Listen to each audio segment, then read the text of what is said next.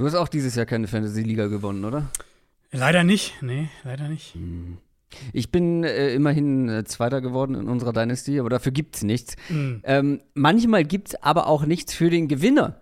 Weil in ganz vielen Ligen ist es so, da spielt man die Liga meistens zu zwölf und dann gewinnt einer und das war's dann letztendlich auch, ähm, wenn man sich vorher nicht auf den Preis geeinigt hat. Und dann gibt es natürlich einige Ligen, ich glaube, ich habe auch so ein, ähm, ja, so ein, so ein Ring zu Hause, ähm, wo dann irgendwie Fantasy-Football-Gewinner draufsteht oder so. Kann man sich irgendwie für viel Geld, äh, ich glaube, meistens in den USA bestellen, vielleicht mittlerweile auch schon in Deutschland. Aber ich dachte mir, von Downset Talk könnte es auch was geben, was man dann an den Gewinner verschenken kann, was vielleicht nicht ganz so nicht ganz so ein Staubfänger ist wie so ein Ring, ehrlicherweise, weil, mal ehrlich, so einen fetten Ring, also den zieht sich ja niemand an. Ähm, und wir haben in unserem Shop ja Klamotten, T-Shirts, und dann dachte ich mir, so ein Fantasy Football Champion Shirt. Mhm. Das wäre doch eigentlich ganz cool. Und dann haben wir auf spontan ein äh, T-Shirt designen lassen. Und Ja. zwar Es ist schön, Äh, es, ist, es ist wunderschön geworden. Okay. ganz bewusst so ein bisschen im Vintage 90er, Mhm. manche möchten vielleicht sagen trashy Style. Ähm, vielleicht gibt es schon was zu sehen auf unserem Instagram-Kanal. Ähm, das Design steht, allerdings warten wir noch auf unsere Muster. Ich hoffe, dass wir in den nächsten Tagen in unserem Shop an den Start gehen können. Und dann, also wie gesagt, ähm, dann legen alle zusammen ein paar Euro von jedem in der 12er-Liga beispielsweise und dann kriegt der Gewinner ein schönes Shirt geschenkt. Ich finde, damit kann man mehr anfangen als dann irgendwie, keine Ahnung, ein Pokal. Wir haben auch in einer Liga so einen kleinen Wanderpokal. Ist auch nett, aber steht halt auch nur rum. Das stimmt, ja. Ja, T-Shirt finde ich auch cooler. Also ich, ich äh, du hattest die Idee und dann hast du mir das, das Design, was du dir so vorstellst, gezeigt. und, ähm, also lasst euch überraschen. Wie gesagt, wie, du gesagt hast, vielleicht gibt es es jetzt schon zu sehen. Ähm, ansonsten kriegt ihr das natürlich mit, wenn ihr uns auf Social Media folgt. Und äh, ich bin auf euer Feedback gespannt.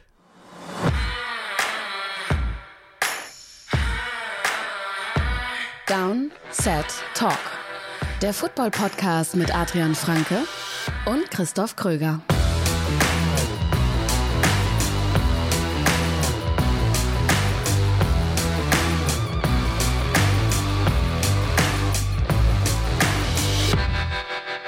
Herzlich willkommen zu einer neuen Folge Downset Talk. Das ist der offizielle NFL-Podcast von RTL mit mir, Christoph Kröger und Adrian Franke. Einen wunderschönen guten Tag. Was ich eben noch vergessen habe, ist natürlich zu sagen, wo ihr diesen Shop findet, wenn ihr ihn noch nicht kennt. www.downsettalk.de slash shop. Und vielleicht ist das Shirt auch schon verfügbar, wenn ihr diese Folge hört. Und ihr hört vor allem jetzt die Folge, in der wir über Woche Nummer 18 sprechen. Die letzte Woche in der Regular Season, der letzte Spieltag. Es ist schon einiges geklärt, einige Playoff-Plätze sind geklärt, der Nummer 1-Pick ist geklärt, aber es gibt noch viele offene Szenarien. Ähm, zum Beispiel in der AFC können einfach fünf verschiedene Teams den sechsten oder siebten Seed noch bekommen. In der NFC sogar sechs Teams, die für den siebten Seed in Frage kommen. Also es gibt noch sehr viele offene Fragen. Ja, und auch Divisions, die noch äh, zu, zu klären sind, wer, die, Das wer, auch, wer verschiedene Divisions gewinnt. Also sind gar nicht so viele bisher entschieden. Das extremste Beispiel sind die Bills. Die Bills können Ja. zwischen Nummer 2 Seed und keine Playoffs schwanken. Und äh, mein, über das Spiel werden wir natürlich ausführlich sprechen gegen Miami. Und das ist ja auch das Sunday Night Game. Das heißt, sie werden es vor dem Spiel auch wissen. Also sie werden vor dem Spiel wissen, Ja. wenn wir jetzt hier verlieren, sind wir dann komplett raus oder sind wir zumindest noch irgendwie als Wildcard-Team mit drin? Was ich ein bisschen schade finde, weil es so ein, ja, so ein bisschen Druck rausnimmt aus der ganzen Geschichte. Weil, oder halt noch draufpackt. Äh, Ja, gut, klar, wenn sie, wenn die, ja, gut, klar, wenn äh, feststeht, dass, wenn sie verlieren, sind sie raus, dann äh, ist es noch ein weiterer Druck, der da hinzukommt, hast du vollkommen recht, aber wenn nicht, dann ist natürlich so, also dann geht's immer noch um den Division-Titel, logischerweise, aber dann ist so ein bisschen die ganz große Dramatik vielleicht nicht mehr so vorhanden. Offene Fragen, das ist ein gutes Stichwort eigentlich.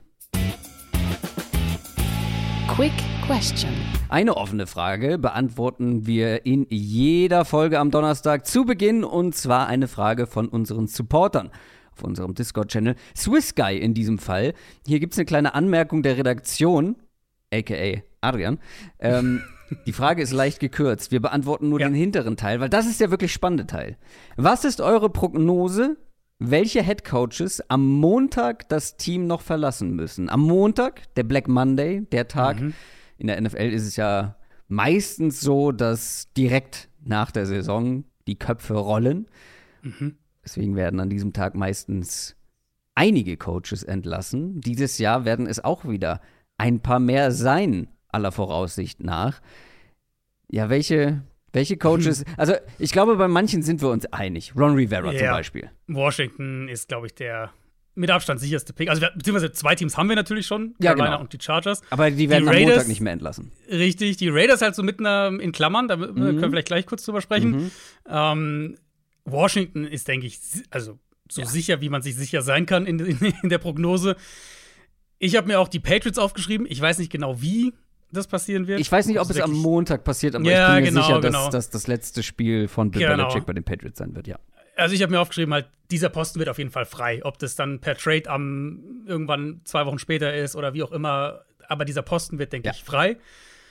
Und dann finde ich es gar nicht mehr so leicht. Also ich bin mal gespannt, ob du noch irgendeinen Clear-Cut-Kandidaten hast. Ich habe mir die Falcons aufgeschrieben. Als Das wäre Team, mein, das wäre mein Ja. sicherster Pick nach Ron Rivera, auf jeden Fall. Das, die aber auch noch eine Chance haben, diese Division einfach zu gewinnen. Ähm, nur mal so in den Raum geworfen. Ähm, ich bin mittlerweile an dem Punkt, dass ich denke, dass mit Überfluss in Chicago bleibt. Das glaube ich auch. Sofern Ja. es jetzt nicht irgendwie ein komplettes Desaster gegen Green Bay wird und es doch irgendwie eine, eine Kurzschlussreaktion noch in die andere Richtung gibt. Ich denke mittlerweile auch mehr wieder, dass Dennis Allen noch ein Jahr in New Orleans bekommt. Und Stand jetzt ist meine Prognose auch, dass die Raiders bei Antonio Pierce bleiben, solange der einen vernünftigen offensiven Coaching-Staff präsentieren kann. Also wenn der irgendeinen Offensive Coordinator an der Hand hat, mit dem, mit, mit dem er die überzeugen kann, Ja. ich glaube, dass die dann tatsächlich bei dem bleiben. Ja, und es wäre auch irgendwie. Ich glaube, es wäre gut für die Raiders, dann mal mit dem Flow zu gehen und nicht mit einem großen Namen. Ähm, Ist halt die Frage, ja. Also die, diese Interims-Coaches ist ja echt eine riskante Sache. Wir Ist es hatten, Also wir hatten nur mal so ein kleiner Blick hinter die Kulissen. Wir hatten überlegt, Josh McDaniels Thema ist auch auch eine riskante Sache gewesen. Richtig, richtig. Also wir hatten letzte Woche überlegt, das Thema auch mal einzeln aufzugreifen. Ähm, werden wir natürlich in der Offseason auch noch so drauf zu sprechen kommen. Dieses Thema Interim-Coaches, was machst du damit? Bleibst du dabei? Gab, war ja in Carolina auch die große Story letztes Jahr. Jetzt könnte man im Rückblick sagen, die hätten es vielleicht lieber machen sollen, den Interims-Coach behalten und, und nicht äh, das machen, nicht diesen Coaching-Staff holen, den sie dann letztlich geholt haben.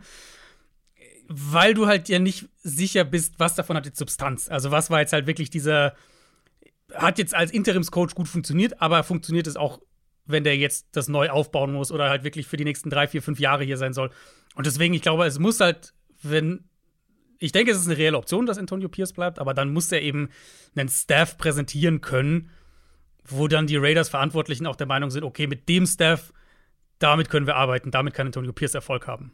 Das schon. Gleichzeitig glaube ich, dass die Raiders sich selber auch vielleicht in der Situation sehen, dass sie sich selber auch irgendwo im Übergang sehen. Wir haben ja auch schon drüber gesprochen, da steht wahrscheinlich ein Umbruch Mhm. an und dass man nicht dann vielleicht viel Geld in einen größeren Namen Ja. oder in einen renommi äh, renommierteren Trainer Jetzt haben wir ja zwei Coaches noch bezahlt, äh, parallel, darf man nicht vergessen. Eben, das kommt noch dazu. Ähm, Schalke 04-Style. Ähm, also, das glaube ich, äh, öffnet für, für Pierce so ein bisschen mehr die Tür, weil du da, glaube ich, eh in Richtung Übergangscoach Mhm. guckst, außer du kriegst Harbaugh aus Michigan. Dann. Hast du- Dann. Ja, gut, ja. Ich ja, habe noch ein paar Überraschungsnamen Ich- ich Zettel. auch. Oder was heißt Ich. Überraschungsnamen? Ähm, was ist mit Rabel? Rabel ist, äh, muss man hier nennen. Ich glaube nicht, dass es passiert, aber äh, ja, glaub, also Es wäre, das, wir sind ja jetzt bei Überraschung, deswegen Bravel Genau. wäre für mich Mhm. einer, der jetzt, also überraschend wäre, aber jetzt nicht komplett aus Mhm. der Luft gegriffen. Ich bin mir bei Dennis Allen noch nicht so ganz sicher. ja, Allen, Das hängt halt sehr, glaube ich, vom Ja. letzten Spiel ab. Aber ich glaube nicht, dass der dann am Montag direkt entlassen wird. Ich glaube, mhm. ich glaube nicht, dass die inner, äh, intern irgendwie beschlossen haben, okay, wenn wir jetzt die Playoffs schaffen, dann bleibt er, wenn nicht, fliegt Ja. er. ich meine, das Ding ist mit Allen halt auch, wenn die gewinnen, gehen die 9 und 8. Hm. Das ist eigentlich das, was wir vor der Saison erwarten. Also, Ja, das ist ja, das in dem nicht Sinne nicht ne? underachieved jetzt irgendwie, wo du sagst, oh, der hat ja viel zu wenig gemacht aus dem Kader. Man kann absolut darüber diskutieren, ob Dennis Allen dann jetzt der perspektivisch für die nächsten Ja. drei Jahre richtige Coach ist, aber wenn die 9 und 8 am Ende stehen und Ja. halt die Division nicht gewinnen, weil die Bucks halt einen Genau. Tiebreaker haben, glaube ich nicht, dass er gehen muss, ehrlich gesagt. Ja, aber keine undenkbare Überraschung. Mm.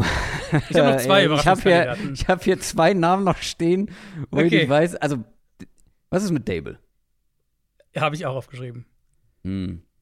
Brian Dable, Giants. Ähm, Das wäre so hart, vom Coach of the Year zu entlassen innerhalb Das- von einem Jahr. und es müsste halt, glaube ich, auch schon dann mit irgendwie, dass es dann, dass es intern da ordentlich gekracht hat dieses Jahr, so in diese Richtung. Also, dass du, dass du irgendwie diese, diese Komponente auch noch hast. Weil natürlich haben die, jetzt im Vergleich zu letztem Jahr, war das eine enttäuschende Saison. Auf der anderen Seite haben wir auch alle gesagt, letztes Jahr haben sie overachieved. Und wir haben alle gesagt, die haben einen super schweren Schedule dieses Jahr. Also, dass die jetzt nicht wieder neun Spiele gewinnen oder sogar mehr. Ich glaube, das musste man ein Stück weit erwarten. Dann die ganzen Verletzungen noch mit dazu. Quarterback, Offensive Line und so weiter. Es ist eine enttäuschende Saison. Die werden wahrscheinlich 5 und 12 gehen am Ende. Ähm, aber ich glaube, da müsste schon auch hinter den Kulissen irgendwas sein, dass er dann wirklich gehen muss. Ich denke eher, das ist so eine Situation, wo dann irgendwie ein Coordinator und irgendwie ein paar Position Coaches ausgetauscht werden. Ich habe neulich unsere Prediction-Folge noch mal gehört, zumindest Teile daraus. Erinnerst du Mhm. dich daran, dass du eine Darren Waller Bold Prediction hattest? Ja, ja, ja. leider. Aber sie- leider auch. Es war eine Bold Prediction. Da kann man auch Richtig. mal, da kann man auch mal, ich glaube, bei mir ist auch eine komplett daneben. Ähm, Pete Carroll? Nein, glaube ich nicht. Pete Carroll wird, glaube ich, ich glaube, dass in Seattle Ich einiges es- passieren wird. Ich glaube es auch nicht. Nein, und ich, ich würde es auch nicht gutheißen tatsächlich, weil ich ihn für einen so guten Lockerroom-Manager, ähm, Menschenfänger halte. Das, ich glaube, dass er ein sehr guter He äh, Headcoach ist, aber Hm. die defensiven Mängel sind schon so krass, dass man Ja. da irgendwie mal die Kompetenzen anders verteilen muss. Ich glaube, dass es krachen wird in Seattle. Ich glaube, dass da ordentlich was passieren wird. Ich glaube aber nicht, dass es halt heißt, dass Pete Carroll geht, sondern eher, dass Pete Carroll aufräumt. Ob man das jetzt positiv oder Ja. negativ sieht, aber ich glaube, in die Richtung geht es ja. Ich habe einen noch, ähm, nicht für den Black Monday, sondern eher dann vielleicht eine Woche später. Denkst du, es kann passieren, dass Nick Sirianni fliegt? Wenn die Eagles sich in der ersten Playoff-Runde richtig blamieren. Sondern Die gehen nach Tampa Bay, verlieren 28, Mhm. 17 und keine Ahnung. also Die Eagles haben schon in den vergangenen Jahren teilweise wirklich auch dann, Mhm. wo du es nicht unbedingt erwartet hast. Also Doug Peterson Doug damals. Peterson ging schnell, ja. So, das ging schnell. Der war ein Super Bowl-winning Head Coach, der erste für diese Franchise. Ja, Ich glaube nicht, dass es passiert, aber das wäre halt so diese Kategorie, wo Also- ich sage, okay, ich könnte ein Szenario entwerfen, in dem ich das nicht völlig ausgeschlossen finde. Also gerade wenn man darauf guckt, wie, wie gut seine Coordinator jetzt als Head Coaches teilweise Ja. ähm, performen, mehr oder weniger. Ähm, und er ohne sie ein bisschen lost wirkt auch. Mhm. Ähm, und die Entwicklung und mit diesem Kader so zu performen, oh, bin ich ganz unentschlossen. Aber das wäre so eine typische, das wäre so eine typische Entlassung, wo man sagt, krass, hätte ich jetzt nicht mit gerechnet, aber so richtig schocken tut's einen auch nicht. Ja, ja, genau. und die weil gibt ich es ja halt, immer wieder. richtig, genau, solche Entlassungen haben wir immer wieder. Und ich, ich habe da nicht auch noch mal so gedacht, es muss eigentlich ein, zwei überraschende Entlassungen Ja. geben. Wir hatten letztes Jahr schon relativ wenige im Vergleich, also unterdurchschnittlich, ich glaube, fünf waren es insgesamt. Der Schnitt sind ja irgendwas so 6, 6, Komma irgendwas, glaube ich, pro Jahr. Und ich meine, es wird ja über, über ihn auch schon diskutiert. äh, Richtig, öffentlich. Also richtig. Schon, da kommt schon auch einiges durch, da kommt schon einiges an die Öffentlichkeit, was Mhm. ihn jetzt nicht so gut dastehen lässt. Und es ist einfach, also rein, rein statistisch betrachtet sozusagen, ist es einfach unwahrscheinlich, dass wir im zweiten Jahr dann auch nur vier Openings haben oder so. Oder fünf. Deswegen glaube ich, dass halt, dass ich, ich glaube einfach, ein, zwei Sachen werden noch passieren, die wir halt noch nicht kommen sehen. Giants oder Eagles wäre so eins davon. Wir sind sehr gespannt. Nächste Woche wissen wir sehr wahrscheinlich sehr viel mehr. Und wenn ganz wilde Dinge passieren, werdet ihr natürlich auch ein Downset Short von uns bekommen. Wahrscheinlich no matter what. Aber warten wir es erstmal ab. Kommen wir erstmal zu den News. News aus der NFL. Wir haben am Montag schon so ganz kurz drüber gesprochen, über die Verletzung von Bradley Chubb bei den Miami Dolphins, die mit ihm den nächsten Top-Pass-Rusher verlieren für den Rest der Saison. Ja, es ist der befürchtete Kreuzbandriss für den auf jeden Fall mal produktivsten Pass-Rusher der Dolphins dieses Jahr. 70 Quarterback-Pressures, Platz 11 ist es ligaweit unter Edge-Rushern. Platz 14 in Pass-Rush-Win-Rate vor einem TJ Ward, vor Will Anderson, vor Max Crosby. Platz 17 in True Pass Set Win Rate. Auch hier vor Watt, vor Crosby, vor Brian Burns, vor Hassan Reddick. Und da muss ich Mike McDaniel schon zu Recht Kritik irgendwo anhören, warum Chubb ja. da noch auf dem Platz stand in diesem Spiel, das gegen Baltimore das einfach entschieden war. Und wir über einen Spieler sprechen, der 2019 schon mal sich das Kreuzband teilweise gerissen hat, der 2021 die halbe Saison wegen der Knöchel-OP verpasst hat. Und eben vor dem Hintergrund, du hast gerade gesagt, dass sie ihren anderen Starting Edge Rusher schon verloren haben. Jetzt ohne beide, ohne Phillips und ohne Chubb in die Playoffs, das, das wird man schon merken, weil das, das, das ist so ein Ausfall für diese Defense, die jetzt ja nicht über ein, irgendwie ein aggressives Blitzing kommt oder so. Das wird ein paar Dinge für diese Defense, glaube ich, auch verändern und wird es auf jeden Fall in den Playoffs auch nochmal eine ganze Ecke schwieriger machen. Ja, ich glaube, das sind so Fehler, die du machst, wenn du noch nicht so lange Headcoach bist, wenn du noch Kann relativ sein, ja. unerfahren bist in der Position, weil er gibt ja auch zu. Äh, ich glaube, er hat gesagt, äh, er würde am liebsten die Zeit zurückdrehen. Mhm. Ähm, weiß er selber, dass es scheiße war. Und ja, was willst du dagegen auch sagen? Aber es ist nun mal, wie es ist. Gleichzeitig ja. muss man natürlich auch hinterfragen, ob es so clever ist, äh, zwei Pass-Rusher, die beiden Top-Pass-Rusher im Team zu haben, die beide schon immer mit schweren Verletzungen zu tun hatten in ja, ihrer gut. Karriere. Ja. Am Ende guckst du halt, Also- welche, Spieler- welche du haben kannst. Klar. Ähm, klar, für Chubb haben sie viel investiert. Ja. Trade plus Vertrag, keine Frage. Ähm, aber ja, jetzt, jetzt müssen halt wirklich, wir kommen ja nachher zu dieser Preview ausführlich, jetzt müssen halt wirklich diese Spieler, die halt dieses Jahr als so Spot-Starter, Rotational-Spieler einen ziemlich guten Eindruck hinterlassen haben. Also, das sind jetzt nicht die Spieler, die man unbedingt in der ersten Reihe nennt, aber als so ein Andrew Van Ginkel, diese Kategorie Spieler, die müssen halt jetzt deutlich mehr leisten. Und das sind halt, du bist halt in einer guten Situation, wenn solche Leute deine Nummer drei sind, wenn sie auf einmal die Eins sein müssen, dann könnte es halt auch problematisch schnell werden. Nur hatten wir ja vor ein paar Jahren, glaube ich, bei den Dolphins die Situation, wo genau solche Leute dann Mhm. den Pass Rush tragen mussten. Die New York Jets haben ähm, kurz vor Ende noch einen Spieler entlassen und keinen Unbekannten, nämlich Running Back Devin Cook. Ja, das war ein Signing. Also, ich weiß noch, als, wir, als das, das kam, das war ja recht spät, irgendwann Mitte, Ende August. Da haben wir noch gesagt, das Geld hätten sie lieber in einen Ja. Swing Tackle investiert und in diese Offensive Line noch ein bisschen stabilisiert. Es war ein Jahr sieben Millionen damals, knapp sechs garantiert. Und für halt einen Running Back, der letztes Jahr in Minnesota schon nicht mehr wie dieser dynamische Playmaker aussah, der er mal war. Jupp.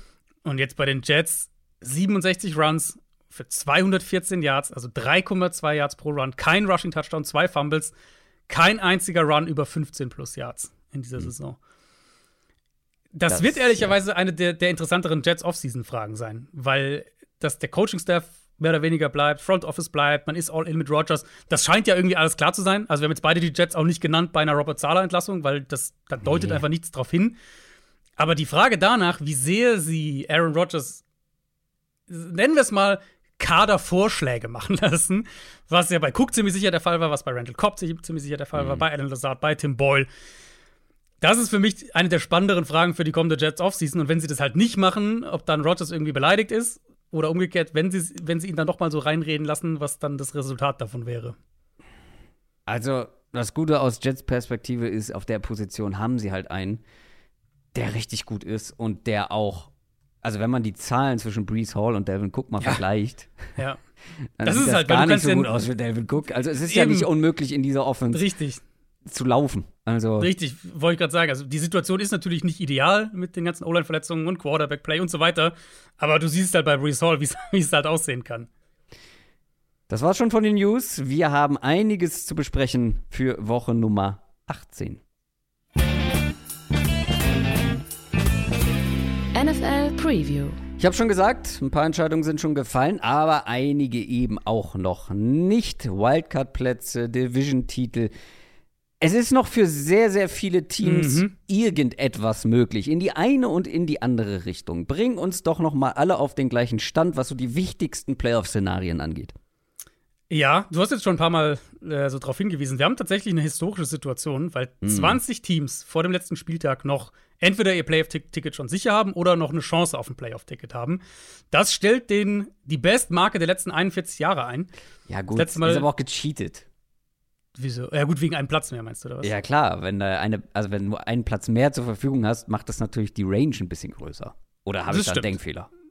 Nee. Nö, ja, nee, das stimmt an sich schon. Also du kannst, hast natürlich trotzdem immer noch Teams, die Drei. Wildcard-Plätze bei, gleich, bei der Aber gleichen genau. Anzahl von Teams müsste mehr Richtig. Teams in die Verlosung holen eigentlich. Richtig. Aber das, also dieser Eindruck tr- trügt auf jeden Fall nicht, dass viele Teams irgendwie noch im Rennen sind oder Ja. eine Chance haben. In der NFC, äh, die Niners sind der sichere Eins-Seed. Die können diese Woche Leute schon, werden das auch machen, haben sie teilweise schon angekündigt. McCaffrey zum Beispiel wird nicht spielen. Die Lions, Cowboys, Rams und Eagles haben ihre Playoff-Tickets sicher. Dallas gewinnt mit einem Sieg gegen Washington aus eigener Kraft die Division nach der Eagles-Niederlage letzte Woche. Das gilt auch für die Buccaneers. Buccaneers spielen gegen Carolina. Ein Sieg da und Tampa Bay hat die NFC South gewonnen.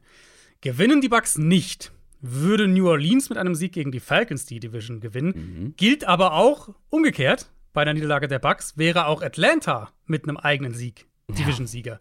Also das ist in dem Spiel steht viel äh, in, in der Partie steht viel auf dem Spiel. Sollten die Bucks parallel verlieren.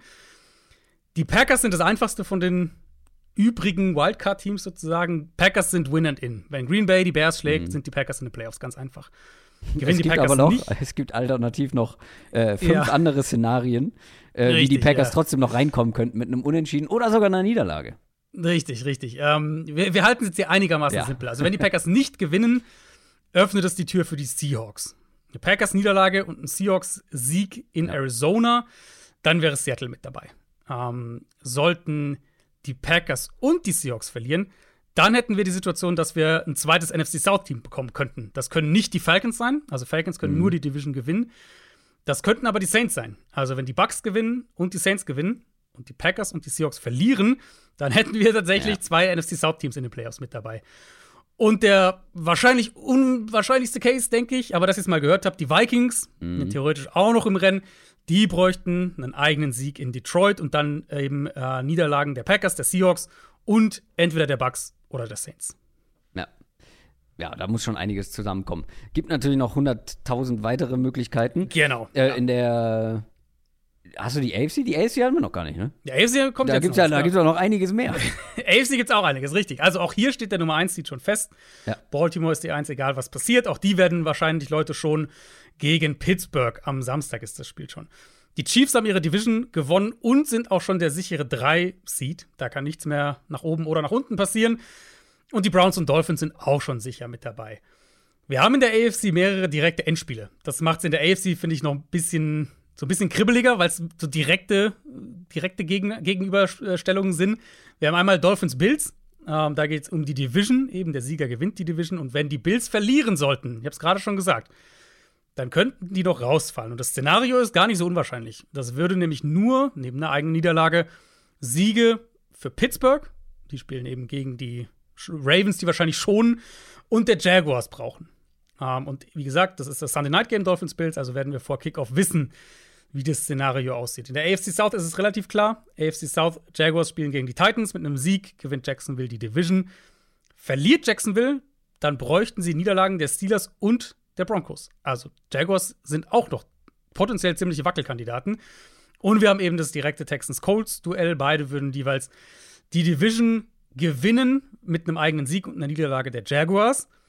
Beide kommen aber auch aus eigener Kraft als Wildcard in die Playoffs mit einem Sieg. Also das hier ist wirklich ein direktes quasi Playoff-Spiel Texans Colts. Der Sieger ist sicher in den Playoffs, entweder als Wildcard-Team oder als Division-Sieger. Und der Verlierer ist raus. Und die Steelers eben, wie gesagt, Steelers gegen Baltimore, die müssen ihr Spiel gewinnen. Und dann brauchen sie entweder eine Niederlage der Bills oder der Jaguars oder, nur dass ihr es mal gehört habt, ein Unentschieden zwischen Colts und Texans. Das ist eine schöne Überleitung, nämlich zu unserem ersten Spiel. Colts gegen Texans. Und wenn euch das jetzt alles, äh, also wenn das jetzt alles sehr viel auf einmal war, wir werden natürlich auch während der Previews oder bei den Previews das Ganze noch mal ein bisschen auffrischen, das Gedächtnis, ähm, dass ihr euch nicht alles merken müsst. Aber jetzt kommen wir zu den Indianapolis Colts und den Houston Texans. Die Texans stehen 9 und 7 nach dem Sieg gegen die Titans und die Colts 9 und 7 nach dem Sieg gegen die Raiders. Du hast es gesagt, das ist ein richtiger Showdown um die Playoffs, aber ich um die Playoffs, aber ich finde, es ist vor allem ein unerwarteter Showdown. Also Ja. wir müssen uns nochmal vor Augen halten. Das sind zwei Teams mit einem Rookie-Headcoach.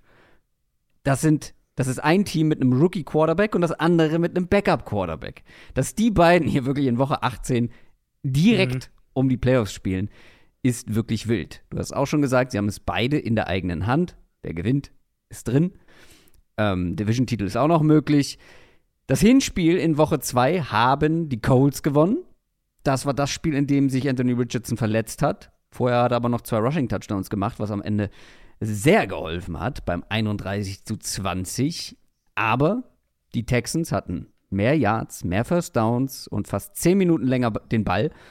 Fast 400 Passing Yards für CJ Stroud in dem Spiel. Nach Total Passing Yards übrigens sein zweitbestes Spiel der Saison. Der ist jetzt seit letzter Woche wieder fit. Wer nicht fit ist, sind einige um ihn herum leider. Also Tank Dell ja sowieso. Dann mussten auch noch Robert Woods und Noah Brown raus, zwei weitere Receiver. Ähm, die sind fraglich für dieses Spiel. Larry Mitanzel, sein Left Tackle, ist auch mhm. fraglich. Mhm. Was traust du den Texans offensiv zu gegen eine, ich würde mal sagen, solide Colts Defense?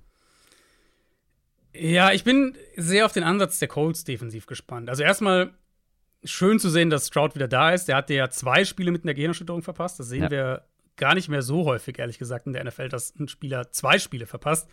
Also gut, dass er wieder fit ist, gut, dass er wieder spielen kann. Und der Unterschied für diese Offense ist natürlich riesig verglichen mit ja. Case Keenum. Ähm, Stroud hat jetzt kein Feuerwerk gegen die Titans, aber halt mehr als genug in ja auch einem Spiel, das Houston schnell kontrolliert hat und jetzt nicht unbedingt 40 Punkte machen musste. Mhm. Ähm, Colts haben in der zweiten Saisonhälfte defensiv ein bisschen was umgestellt. Wir reden hier über eine Gus Bradley Defense, die eigentlich immer noch sehr oldschool Pete Carroll Seahawks mäßig immer war die letzten Jahre. Seit Woche 9 nur noch 38% Single High Coverages spielt. Das ist Platz 25 in der NFL. Also, ja, sie setzen immer noch ganz klar auf den Foreman Rush, mehr als jedes, jedes andere Team in der NFL. Sie sind ganz klar eine Zone Defense. Auch hier, kein Team spielt so viel Zone wie die Colts. Aber die ersten acht Wochen der Saison 49% Middle of the Field Closed Coverage. Das war die achthöchste Quote in der ersten Saisonhälfte. Und eben seit Woche 9 nur noch 38%, Platz 25. Das ist, finde ich, gerade in diesem Matchup relevant, weil die alte Gus Bradley Defense sozusagen wäre hier ein offensichtliches Target für die, diese vertikale Passing Offense der Texans gewesen und für, für, die, für die Aggressivität, mit der Stroud auch irgendwo spielen will. Hier denke ich jetzt, dass Houston mehr underneath Intermediate arbeiten und den Ball kontinuierlich bewegen muss. Was aber, und da können wir eben den, den Kreislauf zu diesem ersten Spiel schließen, was CJ Stroud auch schon in Woche 2 in dem Matchup machen musste. Mhm. Und da bin ich nämlich da auch nochmal hingegangen, habe mir das auch nochmal angeguckt. Die Colts haben da auch schon, was in der Phase der Saison noch eher untypisch für sie war, haben da auch schon wenig Single High gespielt, fast nur Zone, also ähnlich wie sie es inzwischen regelmäßiger machen. Und ähm, Stroud war sehr, sehr gut in dem Spiel, 16 von 21 im Kurzpassspiel, vor allem aber Intermediate, 11 von 16 für 208 Yards und zwei Touchdowns. Ich denke, darüber muss es laufen. Ich erwarte viel Nico Collins, tiefe Inbreaking Routes, Stick Routes, solche Sachen.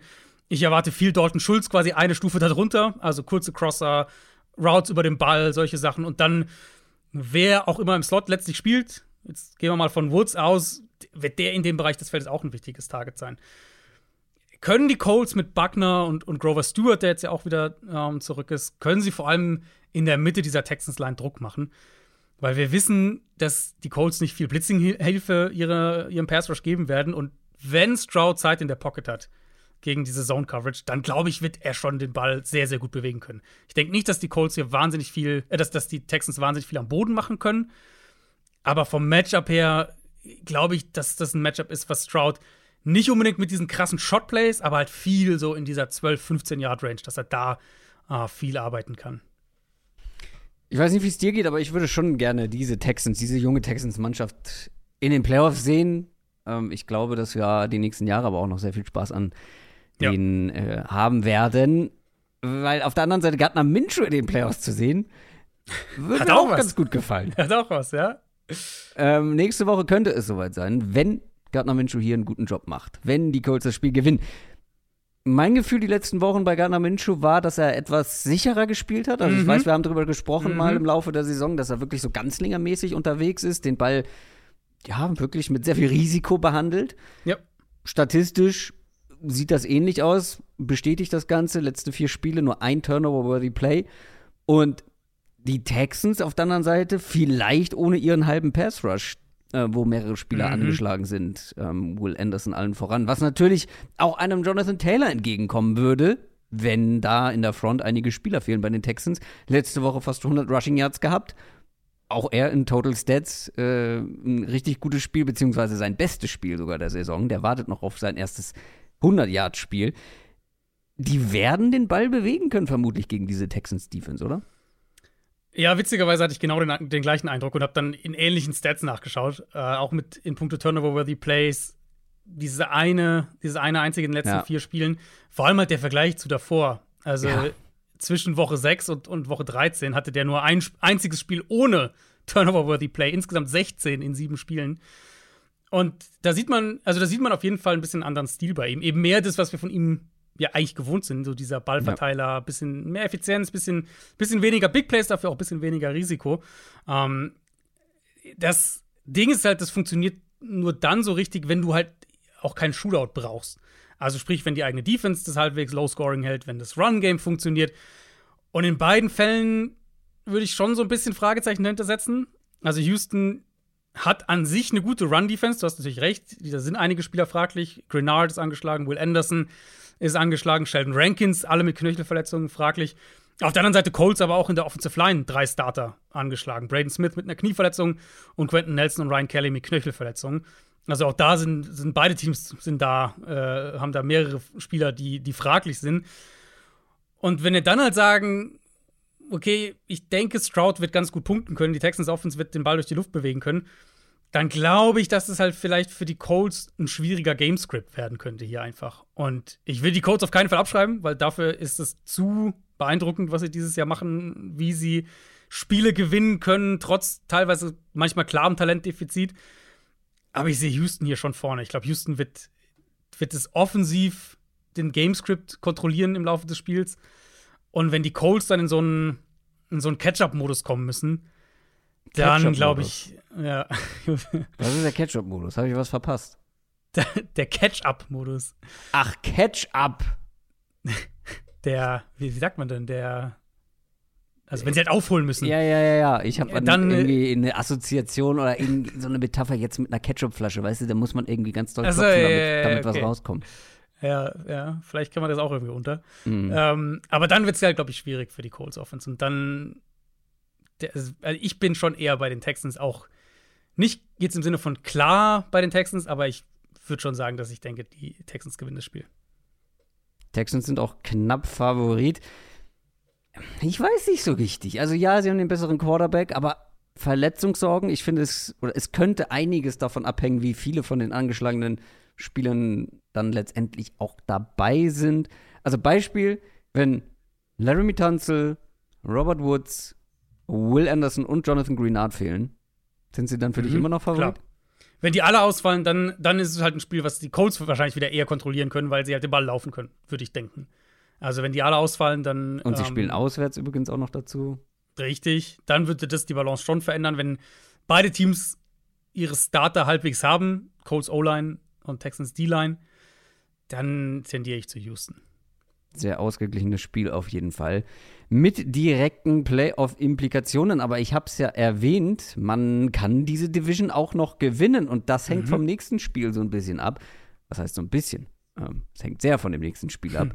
Die Tennessee Titans spielen gegen die Jacksonville Jaguars. Damit sind wir am Sonntag angekommen. Das war übrigens ein äh, Samstagnachtspiel, habe ich gar nicht gesagt. Äh, Saturday Night Game um 2.15 Uhr geht Colts gegen Texans los. Davor gibt es übrigens auch noch ein Spiel um 22.30 Uhr. Aber jetzt sind wir beim Sonntag, 19 Uhr, ganz gewohnt. Die Jaguars stehen 9 und 7, haben mit einem Sieg gegen die Panthers eine noch schlechtere Ausgangslage verhindern können. Die Titans stehen 5 und 11. Die können nur noch der Spielverderber sein, aber dafür so richtig. Ähm, vielleicht auch ein bisschen unbefriedigend für die Titans. Also, die können die Jaguars ärgern und äh, irgendwie die, die sicher geglaubten Playoffs irgendwie ähm, verhindern. Aber das würde ja bedeuten, dass ein anderer Division-Konkurrent reinkommt. Also Spielverderber mit Sternchen. Die Jaguars sollten dieses äh, Spiel gewinnen, um auf Nummer sicher zu gehen. Ähm, wenn sie das tun und die Colts nicht unentschieden spielen, dann ist sowieso alles safe.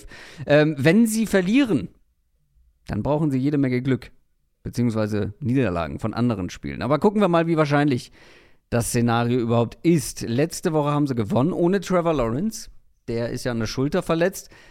Die soll jetzt deutlich besser sein, also soll mhm. sich erholt haben, aber es ist trotzdem noch unklar, ob er spielen kann.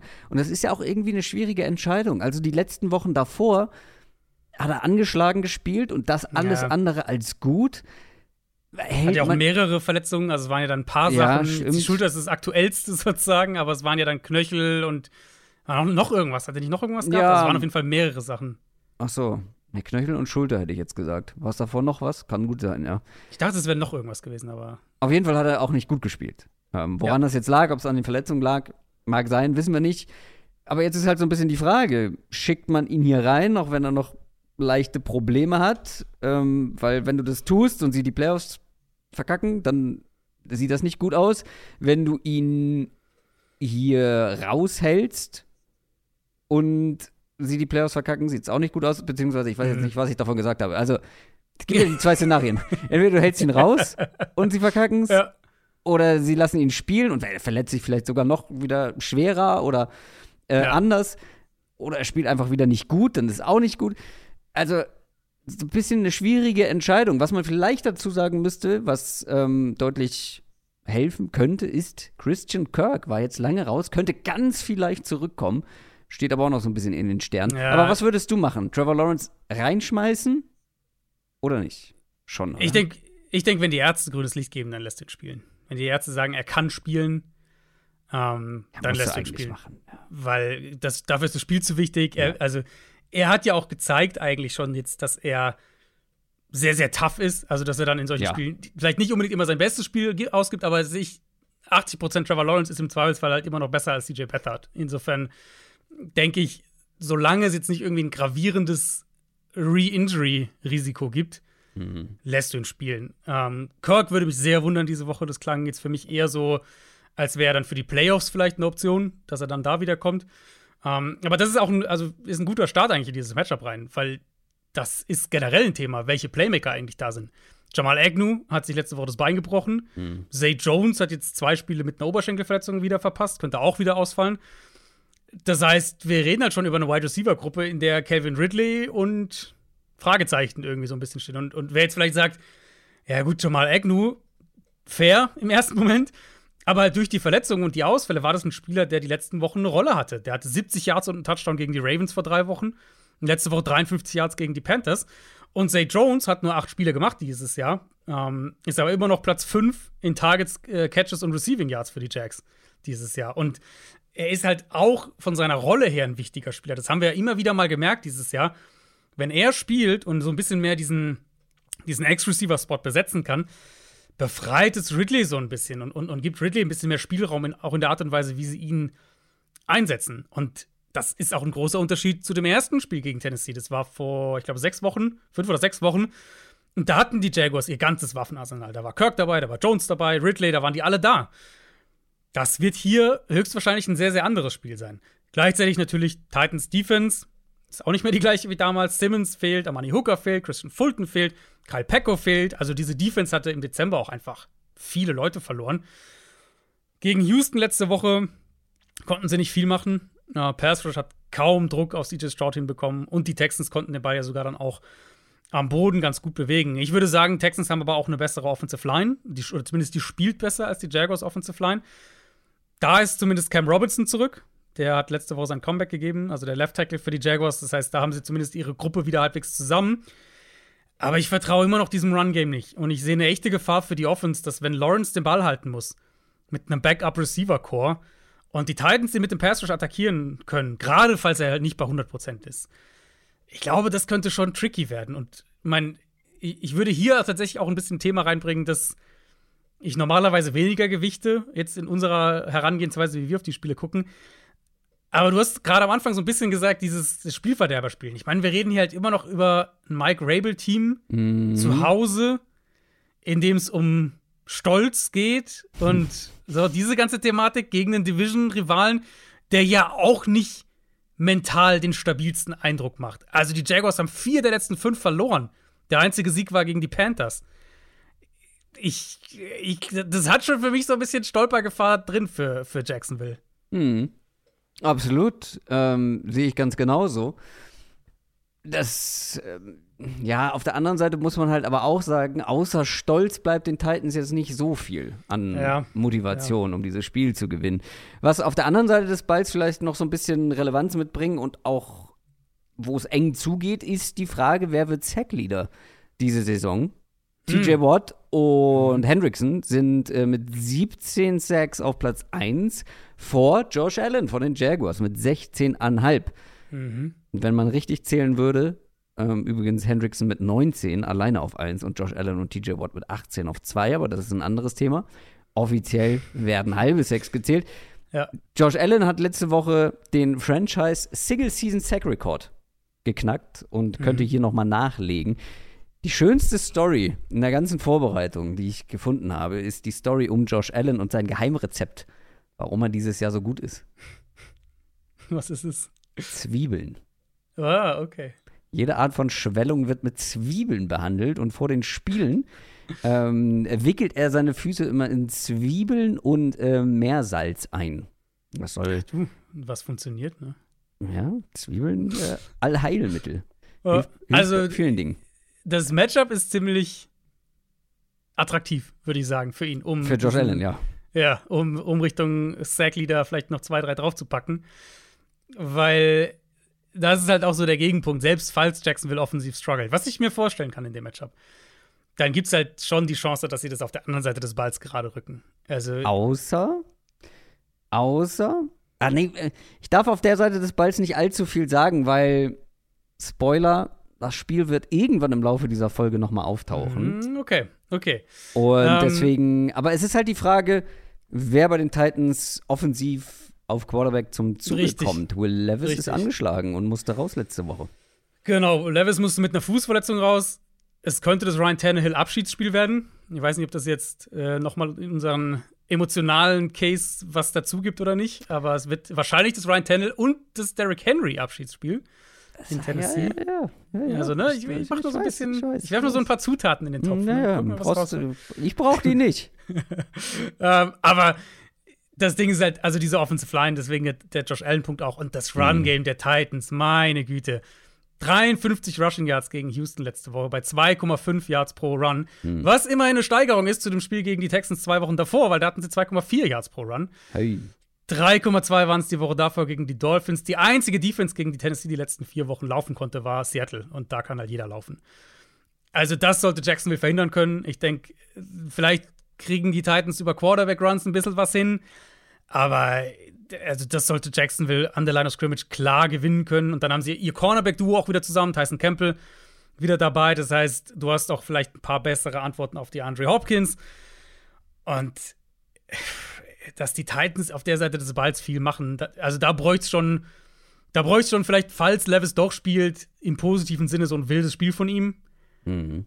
Aber ich sehe das halt schon als ein mieses Matchup für Tennessee. Auch gerade, also angefangen wirklich gerade auch hier mit der Line of Scrimmage und allen voran eben Josh Allen gegen diese Titans Protection.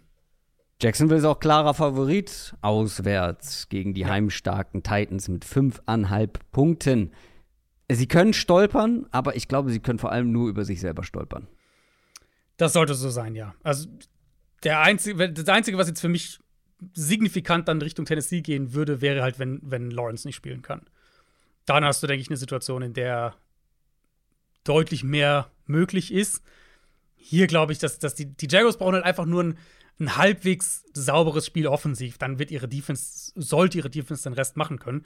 Äh, die Szenarien nur ganz kurz, weil du es gerade gesagt hast, sie könnten auch verlieren, theoretisch. Ja, das stimmt. Aber dann bräuchten sie, um in die Playoffs zu kommen, eine Niederlage der Steelers gegen Baltimore und Das die wüssten Broncos. sie schon. Genau, das wüssten sie schon. Und die Broncos dürfen auch nicht gewinnen. Also, äh, das wären dann halt zwei Sachen. Dann könnten sie tatsächlich auch mit einer Niederlage noch reinkommen.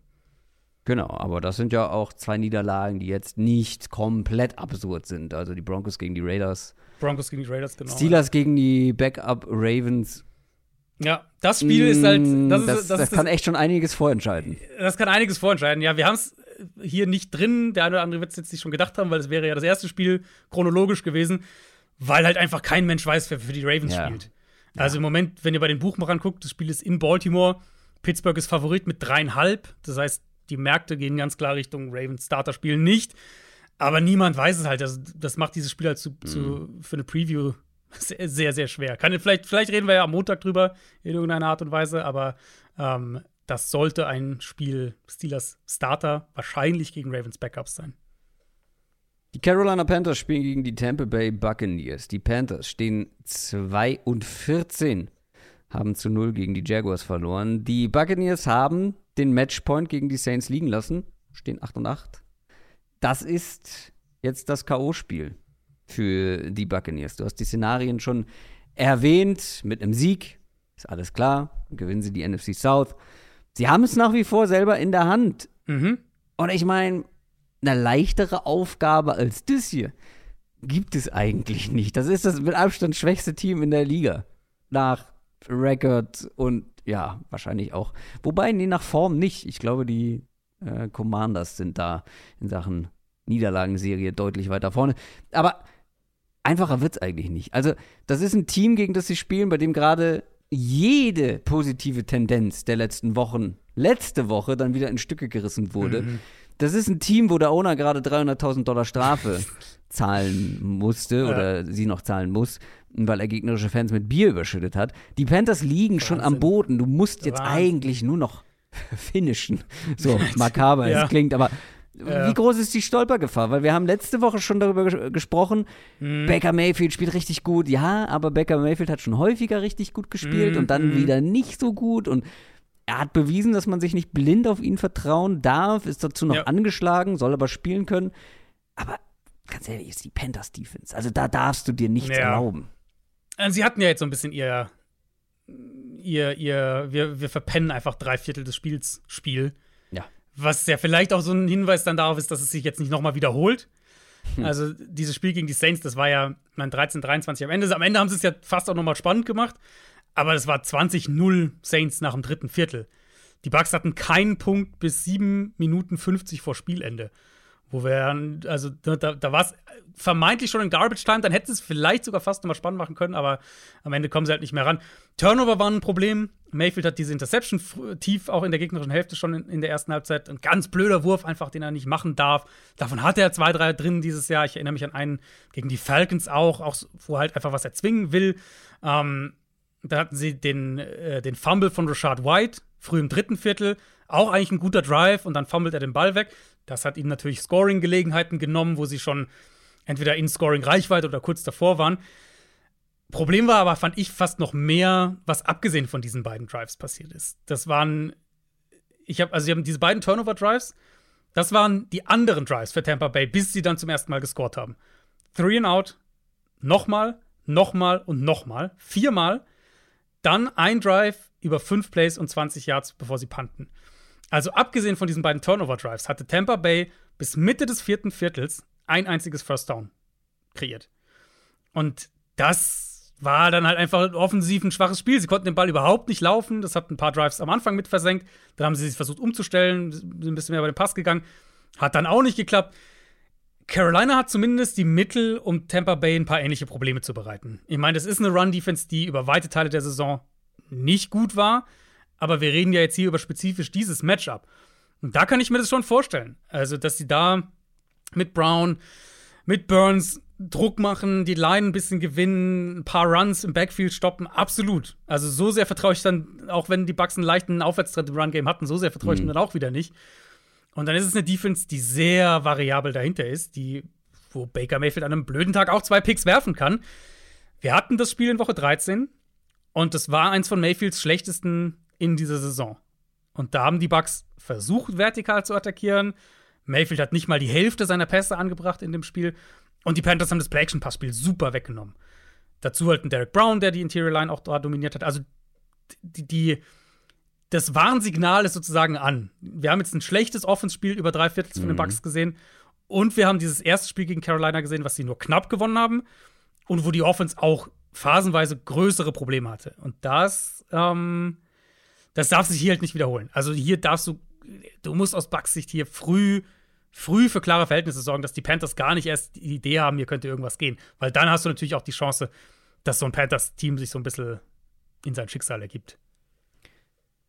Ist halt aber auch dann die Frage, wie viel von der Panthers Offense kommt. Selbst wenn die Bucks ein paar. Fehler machen oder ein bisschen, alles ein bisschen zäh ist.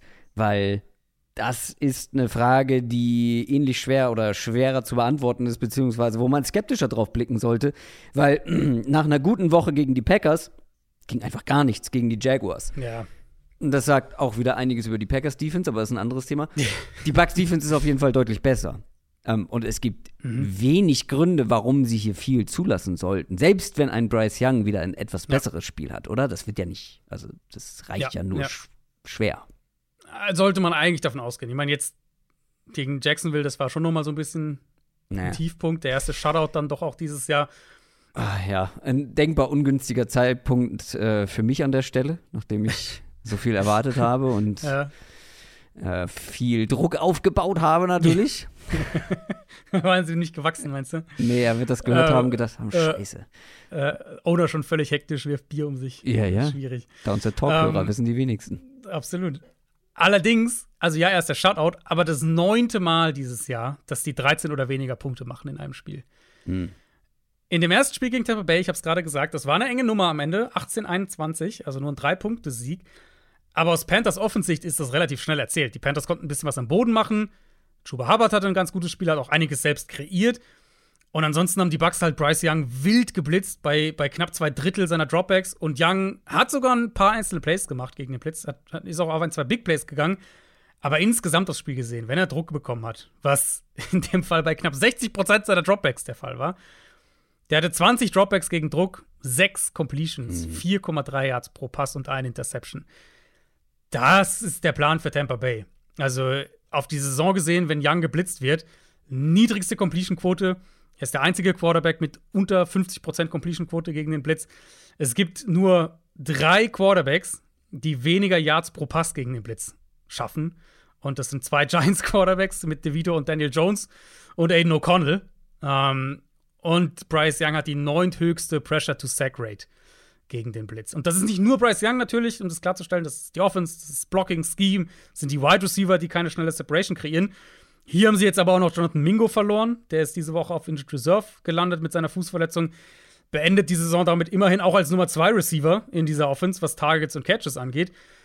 Also da muss Tampa Bay ansetzen können. Bryce Young blitzen, ja. schauen, dass sie am Boden nicht irgendwie nicht zu wild werden, dass sie am Boden nicht irgendwelche Big Plays zulassen. Und dann haben sie zwar auch ein, zwei personelle Fragezeichen. Carlton Davis äh, hat letzte Woche nicht gespielt, ist noch im Concussion-Protokoll. Und Shaq Barrett hat letzte Woche mit einer Leistenverletzung nicht gespielt. Aber das müssen sie defensiv an der Line of Scrimmage gewinnen können. Und wie gesagt, halt in so einem Spiel, Woche 18, die Panthers sind einfach wahrscheinlich dann mit dieser Saison ja. gar nicht erst irgendwie das aufkommen lassen, dass Carolina hier was, was holen kann. Weil die Bucks sind halt nicht in der Situation, in der Jacksonville ist. Wenn die Bucks verlieren, dann sind sie raus. Wenn die Bucks nicht gewinnen, dann äh, können sie nicht mehr, dann, dann haben sie keine Chance mehr, über irgendwelche wilden Szenarien sonst irgendwie in die Playoffs zu kommen. Wenn sie verlieren, ist durch. Und das, also wenn sie das wegwerfen, das wäre so, das wäre ein so krasser Upset, das, also das wäre ja. so gechoked, das kann man sich gar nicht vorstellen. Man mag es sich nicht ausmalen als Buccaneers-Fan, aber in der NFL ist nichts unmöglich. Trotzdem, die Buccaneers sind mit fünf Punkten auswärts favorisiert. Das, das müssen sie einfach machen.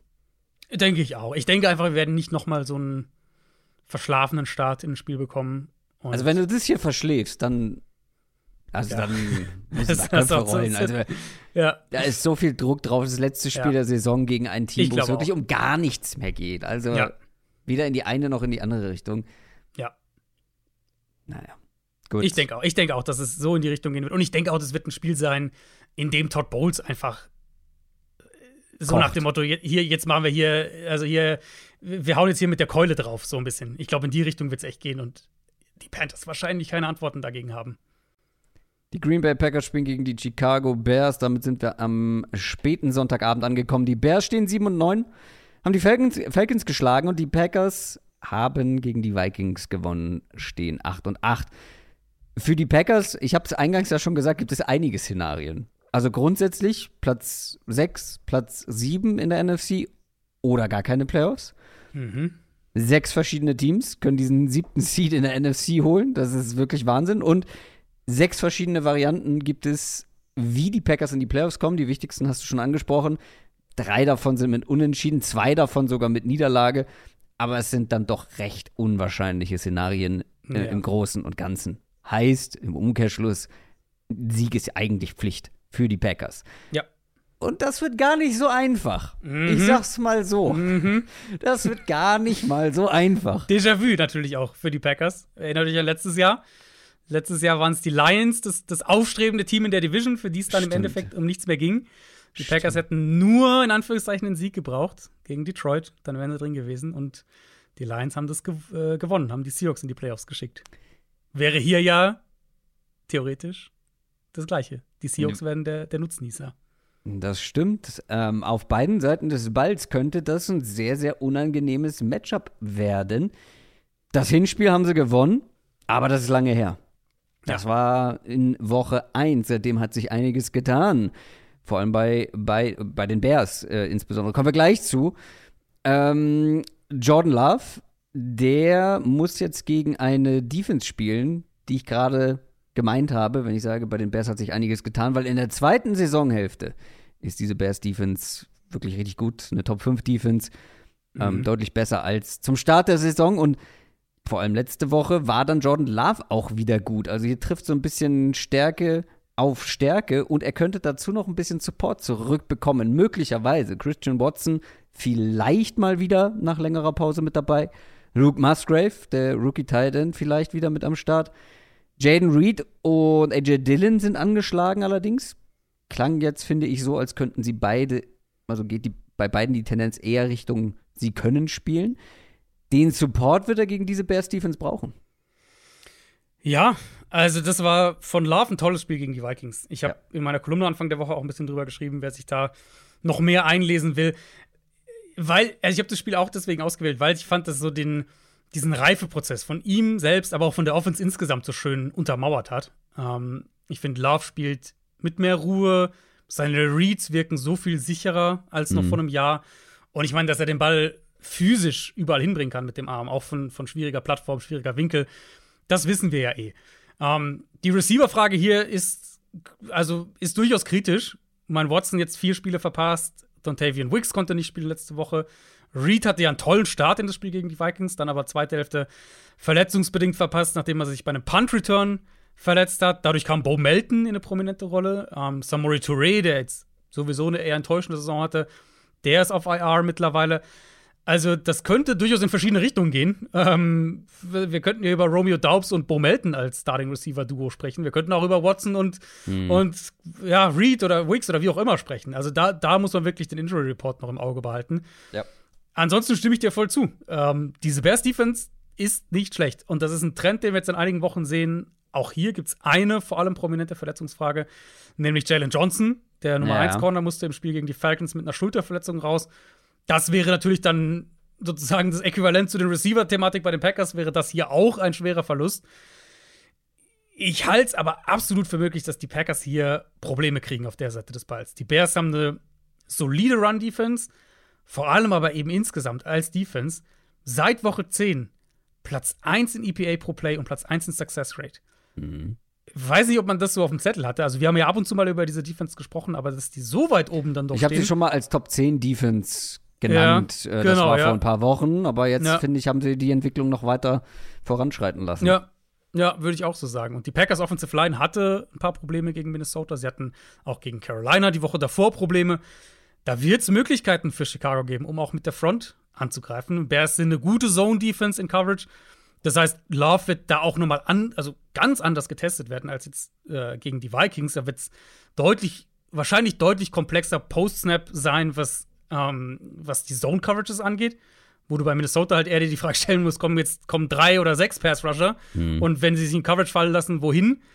Hier wirst du wahrscheinlich viel mehr mit halt mit, mit schwierigeren Zone-Coverages zu tun haben. Das heißt, viel Disziplin Post-Snap ist verlangt. Du hast wahrscheinlich mehr noch, du musst mehr nach dem Snap arbeiten, wenn du gerade für so die, die, diese tieferen Bälle werfen willst. Und ich bin nach wie vor hoch bei Jordan Love. Ich bin nach wie vor positiv, was, was seine Zukunft auch angeht. Ich sehe die Entwicklung, die Fortschritte, die er macht. Aber wenn ich die Line sehe für die Packers, die wackelt in letzter Zeit, wenn ich die, das Run-Game hier in dem Matchup als schwierig sehe, mhm. die ganzen Receiver-Fragezeichen bei den Packers sehe, das wird ein ordentliches Stück Arbeit für, für Green Bay offensiv. Und defensiv auch. Das ist mhm. auch nichts Ungewöhnliches. Aber jetzt kommt hier noch eine Bears-Offense, die auch nicht so den schlechtesten Eindruck gemacht hat die letzten ja. Wochen. Also vor allem am Boden die letzten beiden Wochen. Da haben die einen Schnitt von 221 Rushing Yards. 5,8 pro Versuch. Khalil Herbert mit 200 Yards spielen in Folge. Und Justin Fields ähm, sah auch richtig gut aus, vor allem am Boden. Ja. Ähm, und das unter anderem gegen die oft eigentlich gute Run-Defense der Falcons. Also jetzt auch nicht Mhm. so, dass sie irgendwie die miesesten Run-Defense der Liga da irgendwie gegenüber hatten. Ja. Die Packers Run-Defense ist jetzt nicht die größte Schwäche dieser Defense, würde ich sagen, aber das wird ja trotzdem eine, ja, eine große Herausforderung, weil die Mhm. Bears das eben am Boden so gut machen. Und vor allem, weil du ja hier auch nicht alles gegen den Run investieren darfst, weil sonst wird dich ein DJ Moore auffressen, der auch wieder ein starkes Spiel hatte. Wieso habe ich das Gefühl, dass die Packers Defense dem Team die Playoffs Mhm. kosten könnte? Ich meine, sie hatten jetzt mal ein vernünftiges Spiel gegen Minnesota. Sie haben nicht den nächsten Second, Third String Quarterback zum NFC Player of the Week gemacht, wie sie es davor gerne mal gemacht haben. Ja, gut, aber es war der nächste Second, Third String Quarterback, gegen den sie gespielt haben. Richtig, richtig. Und für mich ist es auch eigentlich fast immer so, wenn Green Bay unter Joe Barry defensiv ein gutes Spiel hatte, dass ich das meistens vor allem mit dem Pass Rush in Verbindung bringe. Also, dass der Pass Rush dominiert hat. Und das war halt gegen die Vikings so. Die Packers hatten 36 individuelle Quarterback Pressures in dem Spiel. Jaron Hall stand bei 64% seiner Dropbacks unter Druck, den haben sie dann äh, gebencht. Mullins bei 54% seiner Dropbacks. Hall haben sie noch sehr aggressiv geblitzt, Mullins dann quasi gar nicht mehr später im Spiel. Du hast gesagt, wir hatten das Spiel in Woche 1, also wirklich sehr, sehr lange her. Das heißt, ich würde da auch jetzt keine wahnsinnig vielen Takes mitnehmen für diese Woche. Was ich aber sagen würde, nachdem ich auch zu dem Spiel noch mal ein bisschen zurückgegangen bin, ist, dass die Bears in dem Spiel den Ball gut gelaufen sind. 122 Yards, Justin Fields hatte 60 Yards, aber zum einen haben die Packers keine explosiven Runs zugelassen. Nichts über mehr als 12 Yards in dem Spiel am Boden. Und zum anderen, und das ist noch wichtiger für mich, sie haben per Game-Script Chicago aus dem Run-Game rausgezwungen. Und es war ein Spiel, das stand äh, 17-6 und dann 24-6, früh im dritten Viertel. Und die Bears mussten sich dann mehr aufs Passing-Game stützen. Und dann, das hat halt nicht geklappt. Dann gab es einen Strip-Sack gegen Fields, dann gab es einen, äh, einen Pick-Six zu Beginn des vierten Viertels. Das ist für mich tatsächlich der Ansatz für die Packers hier. Die Bears, du hast gesagt, letzte Woche dieses Spiel gegen Atlanta fand ich war echt nochmal ein Ausrufezeichen, weil das ein, eine, eine gute Run-Defense eigentlich ist. Und sie legen 192 Rushing Yards auf. Sie legen 250 gegen Arizona auf, 142 gegen Detroit. Die einzige Defense, die Chicago seit Woche 11 unter 100 Rushing Yards gehalten hat, waren die Browns. Und die Browns Ja, sind ein anderes Level Defense. Im Passing Game glaube ich halt, dass die Bears immer noch wackelig genug sind, dass es da halt auch schief gehen kann, wenn sie sich darauf stützen müssen, wenn man sie aus ihrer Komfortzone im Run Game rausbekommt. Fields hat ein paar tolle Würfe auch wieder gehabt letzte Woche. Also diese Highlight-Würfe sind im Moment fast jede Woche auch da. Aber wenn es konstant übers, übers Passing Game gehen muss, dann traue ich dieser Offense nach wie vor nicht. Packers sind defensiv da auch nochmal angeschlagen. Devondre Campbell äh, ist, ist, ist wahrscheinlich raus. Eric Stokes haben sie verletzungsbedingt ja direkt auch wieder verloren. Aber das Spiel hat, hat definitiv Stolpersteingefahr für Green Bay. 100 Prozent. Weil ich will, also, ich will jetzt hier den, den Packers das nicht irgendwie oder zu skeptisch sein, aber es spricht halt, finde ich, auch Matchup-technisch nicht, sagen wir es so, nicht viel für die Packers. Ähm, Sie haben das Wenn- bessere Passing Game. Das ist so das Ding, Absolut. worauf ich halt hier zurückkommen muss. Aber, Aber- deswegen glaube ich halt, dass sie damit beide Seiten des Balls diktieren müssen, ein Stück weit. sie haben grundsätzlich das bessere Passing-Game, aber wenn du auf die Matchups der Cornerbacks gegen die möglichen Wide Receiver, mal davon ausgehend, dass bei den Packers nicht alle Wide Mhm, Receiver fit mhm. sein werden, Ja. wenn Jalen Johnson spielen kann, Ja. sprechen wir auch nachher nochmal drüber äh, im Detail, aber das ist auch so ein Sie haben halt den besseren Passing Quarterback und können damit natürlich auch dann so ein Spiel durch die Luft wahrscheinlich gewinnen, aber gleichzeitig mache ich mir ein bisschen Sorgen um die Defense, weil du sagst, ja, wenn sie die Bears zum Passing Game zwingen können, das konnten sie vielleicht in Woche Nummer eins, aber ich finde generell hat sich bei den Bears schon einiges zum Positiven entwickelt, Mhm. dass ich mir nicht sicher bin, Fall. ob sie das wieder holen können. Ja, nee, das ist auf jeden Fall fair, weil die Bears haben sich defensiv deutlich gesteigert. Das steht ziemlich außer Frage. Wie gesagt, diese Zahlen ist natürlich eine kleine Sample Size, muss man immer auch gucken, gegen wen haben sie so gespielt. Aber diese Defense hat sich auf jeden Fall deutlich gesteigert und diese, der, der, der Montez Sweat Trade war halt absolut ein Katalysator dafür. Die Packers sind mit drei Punkten zu Hause favorisiert. Ich, also, ich gehe davon aus, dass die Packers das, was heißt davon ausgehen? Die Packers sind zu Recht Favorit. Mhm. Aber, boah, ich wäre null überrascht, wenn die Bears das gewinnen. Ich, also, ich auch. Das, das ist für mich von diesen ganzen Stolpersteinspiel, ne? Jaguars gegen, mm. gegen die Titans und, und äh, Buccaneers Bucks. gegen Carolina. Das hier ist für mich das, wo ich die größte Gefahr sehe. Ja, ja, Seattle, also das ist ja das Ding, falls die Packers verlieren, dann wäre ja eben Seattle sozusagen, die, hätte die Chance, wenn sie selber gewinnen. Seattle gegen Arizona sehe ich ähnlich wackelig wie das hier. Absolut. Auch ein interessantes Spiel, aber wir sprechen jetzt über das Sunday Night Game. Das Spiel der Woche. Also es gibt mehrere dieser spannenden Spiele, dieser K.O.-Spiele. Aber das ist das Topspiel. Die Miami Dolphins gegen die Buffalo Bills. Denn je nachdem, wie die Spiele vorher ausgehen, hast du ja schon gesagt, für die Bills ist die ganze Bandbreite möglich. Von Division-Sieg bis hin zu Playoff aus, beziehungsweise keine Playoffs dieses Jahr. Die Dolphins stehen 11 und 5, haben gegen die Ravens verloren. Die Bills konnten den vierten Sieg in Folge feiern gegen die Patriots, stehen 10 und 6. Also erstmal Respekt für deine Bills-Prognose von vor ein paar Wochen. ist jetzt ja. nicht so, dass ich es ausgeschlossen habe für mich, dass die Bills noch mal, also dass die Bills in die Playoffs kommen könnten in Woche 18. Mhm. Nur die Art und Weise, also diese vier Siege am Stück, plus, dass sie jetzt noch in Woche 18 die Chance auf den Division-Titel haben. Mhm. Was standen die? 5 und 5 oder nicht? 6 und 6 war es, glaube ich, sogar, ja. 6 und 6 hätte ich niemals gedacht. Niemals. Mhm. Du schon? Du hattest recht. Und so sind halt, wie gesagt, viele verschiedene Szenarien möglich. Aber auch für die Dolphins ja tatsächlich noch. Nicht mehr ganz so extrem. Ja. Ähm, aber die können sich natürlich den Nummer 2 Seed holen. Ist, also ist natürlich ein Unterschied, ob du Heimrecht bis ja. zum Championship Game hast oder also, ob du als, also wenn sie, wenn sie runterrutschen, ja, dann, dann spielst du gegen die Chiefs. In Kansas City gegen die Chiefs ja. wahrscheinlich, genau. Ja. Viel Spaß also, damit. Also die Frage ist, äh, Texans, ich habe es, glaube ich, ich habe es vorhin mal so ein bisschen durchgespielt. Also die Texans wären ein sehr realistisches Szenario.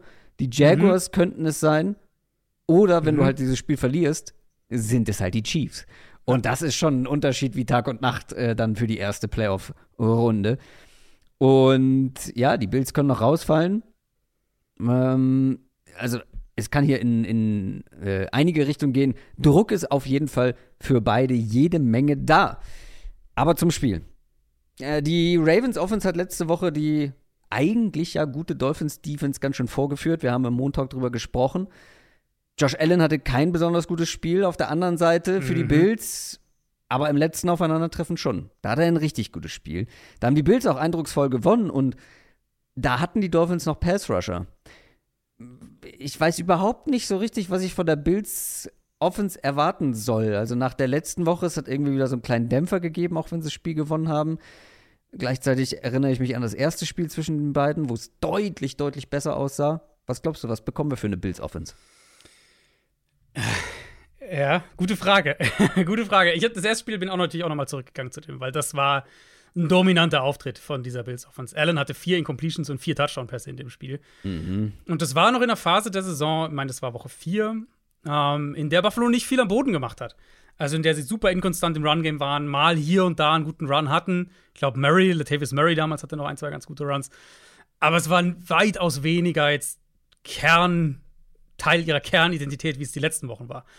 Und es war eben auch hier so in dem Spiel. Allen war perfekt underneath, im wahrsten Sinne des Wortes, 15 Pässe, 15 Completions, 167 Yards und dann Intermediate, also in der 10 bis 19 Yard Range, 4 von 6 für 101 Yards, knapp 17 Yards pro Pass und zwei Touchdowns. Und es passt auch zu dem, was Miami halt gemacht hat in dem Spiel. 83% Zone Coverage, 59% Too Deep Coverage Strukturen. Und ja, das ist generell auch ihre Herangehensweise, aber in dem Spiel war es nochmal extrem. Also beide Werte jeweils sind auch ein gutes Stück über dem jeweiligen Saisondurchschnittswert für Miami. Allen hat sie halt genau da angegriffen, wo diese Räume waren. Und wie gesagt, ich bin nochmal in das Spiel gegangen, habe mal ein bisschen was geguckt. Und ähm, ich fand es auffällig, wie diszipliniert Allen war. Also in Rhythm, du hattest mhm. konstant eigentlich das Gefühl, er wusste, wo der Ball hin muss. Und dann noch ein anderer Fakt: Es war nicht so, dass er sich jetzt auf Stefan Dix eingeschossen hätte, aber Dix war ein Dreh- und Angelpunkt in der Offense. Und er hatte natürlich die drei Touchdowns in dem Spiel, hatte dieses eine tolle Play nach dem, nach dem Catch, wo er durch Kontakt aus dem Tackle rauskommt und zum Touchdown zu einem langen läuft. Das stelle ich deshalb so heraus, weil ich letzte Woche einen Rückfall fand für diese Offense. Einen Rückfall in die schlechte Phase dieser mhm. Saison. Die Patriots haben den Run gut verteidigt und sie haben Allen nervös in der Pocket gemacht. Sie haben ihn teilweise auch einfach wirklich aus der Pocket rausgetrieben Und Josh Allen ist in diesen Hero-Modus übergegangen, wo er dann Dinge erzwingen wollte, eine völlig unnötige Interception geworfen hat, wo du dieses, obwohl sie dann gegen die Patriots da das immer noch eine eigene Führung im Rücken hatten, nie das Gefühl hat, dass jetzt, jetzt bringen die Bills mal offensiv Ruhe rein, jetzt verwalten sie das mal, jetzt machen sie mal hier einen ruhigen Drive, sondern es war halt wieder dieses, ah, jetzt will ich das Big Play und jetzt gehe ich 30, 40 Yards downfield. Und Dix ist der andere Faktor. Seit dem Koordinatorwechsel, der kam nach Woche 10 nach der Niederlage gegen Denver. Seit dem Koordinatorwechsel hatte Dix in sechs Spielen kein einziges Mal über 75 Receiving Yards und kein Spiel mit mehr als sechs Catches. In den ersten zehn Spielen hatte er sechsmal mehr als sechs Catches und 500 Yard Spiele. Und ich sag gar nicht, oh, man muss es zu Stephon Dix erzwingen und so. Sie haben die Offense umgestellt, mehr über die Running Backs, mehr über die Tight End, Slot Receiver, mehr über das Run Game generell, was ich völlig in Ordnung finde. Haben wir auch sehr positiv drüber gesprochen. Aber wenn du einen Receiver hast, von dieser Qualität, dann sage ich gleichzeitig, dass es ein Punkt im Gameplan sein sollte, zu überlegen, wie man ihn mehr involvieren kann, ob du ihn mehr in den Slot ziehst, ob du ihm mehr designte Touches gibst, was auch immer. Die gute Nachricht aus Bildsicht hier ist, für Miami wird es schwer, Allen so unkomfortabel in der Pocket zu machen, wie das die Patriots letzte Woche geschafft haben. Haben wir jetzt ausführlich darüber gesprochen am Anfang. Kein Bradley Chubb, kein Jalen Phillips. Chubb hat 70 Quarterback-Pressures dieses Jahr. Kein anderer Dolphins-Spieler hat bisher über 52. Sie haben Wilkins, sie haben Zach Sieler, sie haben Van Ginkel. Also gute Spieler auch dahinter. Sie haben auch einen Melvin Ingram zum Beispiel in Season noch geholt. Also sie haben schon noch ein paar Leute, aber der qualitative Drop-Off ist natürlich da. Dazu fehlt Jerome Baker, der Sabian Howard hat letzte Woche mit einer Fußverletzung äh, verpasst. Javon Holland immerhin zurück, also immerhin eine positive Nachricht, aber gerade wenn wir über die Front sprechen, ist es kein Matchup, das ich aus Dolphins Sicht mag. Und dann in mhm. Kombination mit dem, was Buffalo inzwischen eben auch im Underneath Passing Game machen kann und machen will, gegen diese Dolphins Linebacker in Space, Run Game gegen diese Front. Äh, ich, also Miami spielt defensiv absolut besser als in der Frühphase der Saison, aber ich glaube, die Verletzungen werden es super schwer machen für sie hier und auch dann in den Playoffs generell. Und wenn sie mit dem Foreman Rush nicht mehr diesen Druck kreieren können, dann wird, glaube ich, das, das Konstrukt dahinter auch mehr wackeln. Zumal ich halt den Linebacker nicht vertraue, zumal die Cornerbacks außerhalb von Ramsey fraglich teilweise sind, inkonstant sind. Da sehe ich an sich, sehe ich da schon viele Matchups, die ich aus Bildsicht mag. Auf der anderen Seite war es ja aber nicht so, dass die Bills im Hinspiel, was sie ja deutlich gewonnen haben, die Dolphins Offense komplett ausgeschaltet hätten. Mhm. Die haben auch den Ball bewegt. Viele Yards für relativ wenig Punkte am Ende. Das ist ein Thema, was ich finde, was wir häufiger bei den Dolphins dieses Jahr gesehen haben. Um genau zu sein, war das bei den Dolphins auch in den letzten Wochen so ein ja, kleines Problem. Also die Dolphins sind eine der schlechtesten Mannschaften in den letzten drei Wochen, was Red, äh, Red Zone Drives angeht. Also wie viele Touchdowns aus Red Zone Drives resultiert sind, nämlich nur 42 Prozent. Da gibt es nur fünf Teams, die schlechter sind im gleichen Zeitraum. Dazu mehrere angeschlagene Playmaker. Also Jalen Waddle hat das letzte Spiel verpasst. Ist noch unklar, ob er spielen kann. Ravi Mostert ist angeschlagen. Ähm, Tour ist angeschlagen an der Wurfschulter, soll aber spielen können. Insgesamt finde ich einfach keine so guten Vorzeichen für die Dolphins. Ja, ja, das erste Spiel war ja so eins von diesen, ähm, das hatte ich ja in unserer Review jetzt zum Ravens-Spiel auch nochmal angebracht, weil das ja auch so gewirkt hat, als könnte das ein Shootout werden. Mhm. So, ging hin und her, die ersten fünf Drives waren alle genau. Touchdowns und dann kam halt nicht mehr viel. Also das war 21-14 Bills nach den ersten fünf Drives. Die Bills haben im weiteren Verlauf noch 27 weitere Punkte gemacht, die Dolphins nur noch sechs. Ja. Und da war ein Turnover dabei, ein Fumble von Mostert, eine Interception von, von Tour im dritten Viertel. Aber Miami konnte den Ball halt auch nicht mehr so bewegen wie am Anfang, inklusive drei Turnover und Downs in der zweiten Hälfte. Offensive Line bleibt einfach ein Thema. Diese Interior Line, glaube ich, könnte hier wirklich Probleme kriegen gegen eine Bills Front, die gut physisch im Zentrum ist, mit Ed Oliver, mit Daquan Jones, der zurück ist. Und, und das fand ich auch wieder auffällig gegen die Patriots und finde ich ist generell ein Thema dieses Jahr dass sie unter Sean McDermott, der ja die Defense übernommen hat diese Saison, vor allem auch bei Third Down einfach aggressiver sind und, mhm. und, und mehr blitzen und mehr machen wollen selbst. Ähm, jetzt bei den Dolphins hat Robert Hunt zum dritten Mal in Folge gefehlt letzte Woche. Ich denke eher nicht, dass wir ihn diese Woche sehen. Ich denke eher, der ist ein Kandidat vielleicht dann für die erste Playoff-Runde, genau wie Jalen Waddle. Das klingt auch nicht so, als würde er diese Woche spielen. Mostert hat letzte Woche gefehlt mit der Knöchelverletzung. Der könnte vielleicht zurückkommen.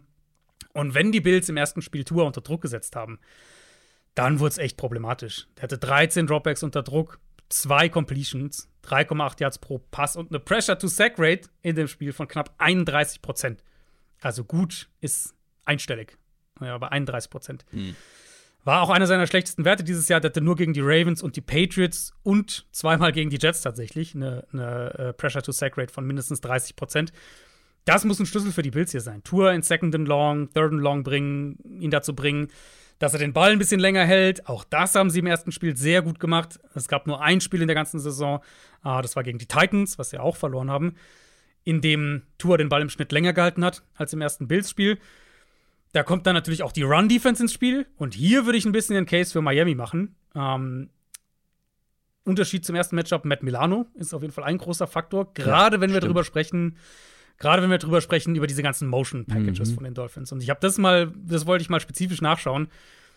Die Bills lassen die zwölftmeisten EPA pro Play und die siebtmeisten Yards pro Run zu, bei Runs, die mit einer Motion kombiniert werden. Wenn wir es noch mehr filtern, weil bei was Runs. machen die Dolphins am liebsten? Bei Runs, genau. Mhm wenn wir es noch mehr filtern, nämlich was machen die Dolphins am liebsten, ist die Jet Motion.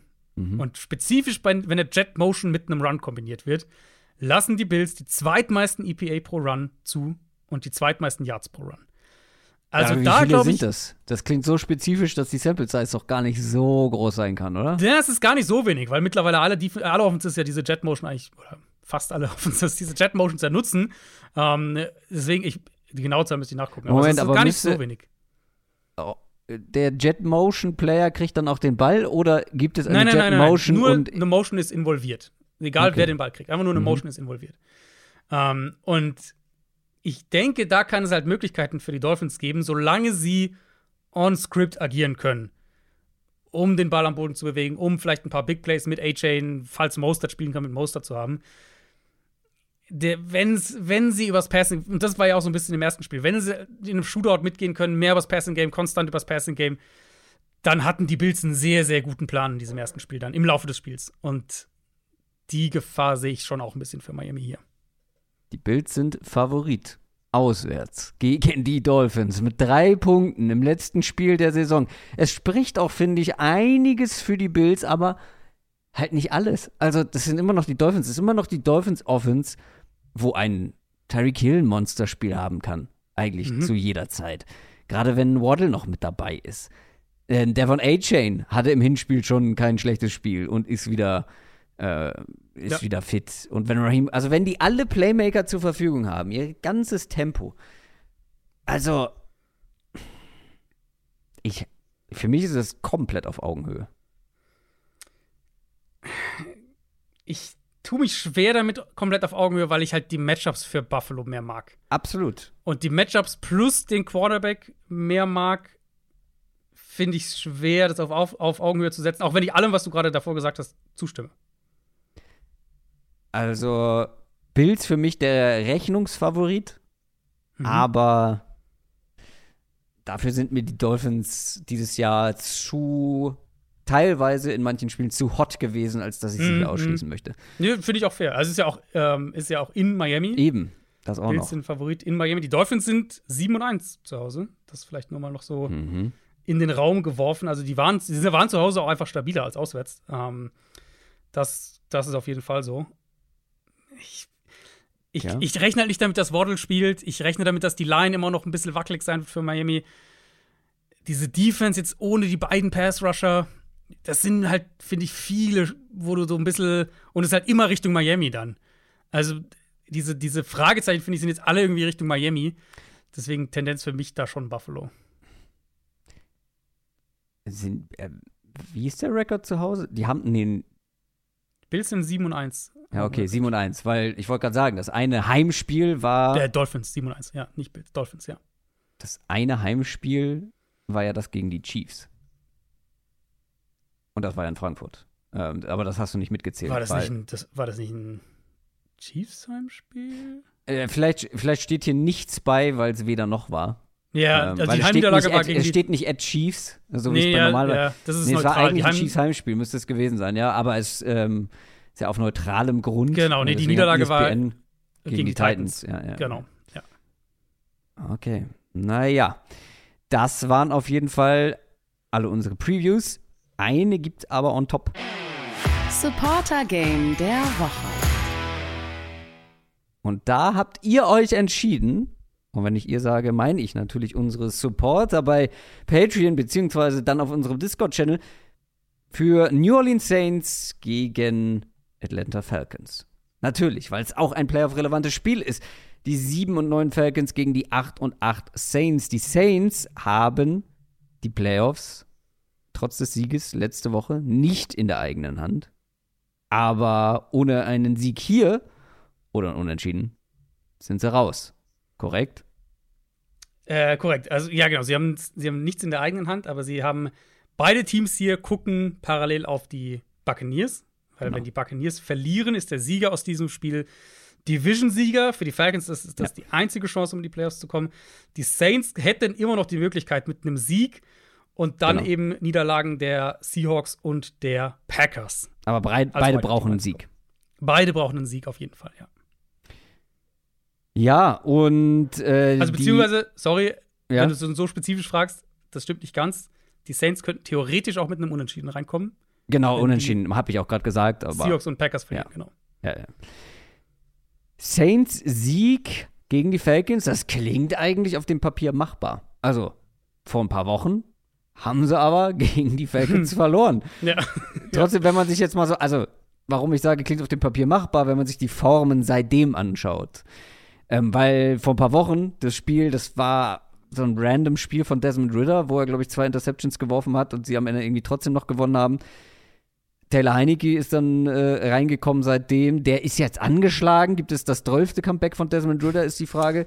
Aber was glaubst du, wie groß ist grundsätzlich die Wahrscheinlichkeit, dass sie den Saints hier ein Bein stellen? Ich sehe die Chance, wenn die Saints sich halt wieder selbst im Weg stehen. Mm dann sehe ich die Chance. Deswegen, der K sich selber im Weg steht? Richtig, oder? genau. Ich würde mhm. mit der anderen Seite des Balls deswegen auch anfangen. Ähm, weil wir hatten ja dieses Spiel in Woche 12 und da war ich dann auch im, im Rückblick nochmal überrascht davon, wie gut die Saints den Ball eigentlich bewegt haben, inklusive auch mit dem Run-Game gegen diese Falcons-Front. Und das Riesending da war halt die Red Zone-Thematik. Red Zone für die Saints immer wieder mal dieses Jahr ein ziemliches Problem gewesen. Äh, in dem Spiel war es der absolute Killer für sie. Die Saints waren 0 von 5 in der Red Zone. Und das war auch das Spiel, in dem Carr diesen Pick Six zu Jesse Bates in der Red Zone geworfen hat, wo Bates ihn das ganze Play überlockt und dann halt einfach komplett abkocht nach dem Snap.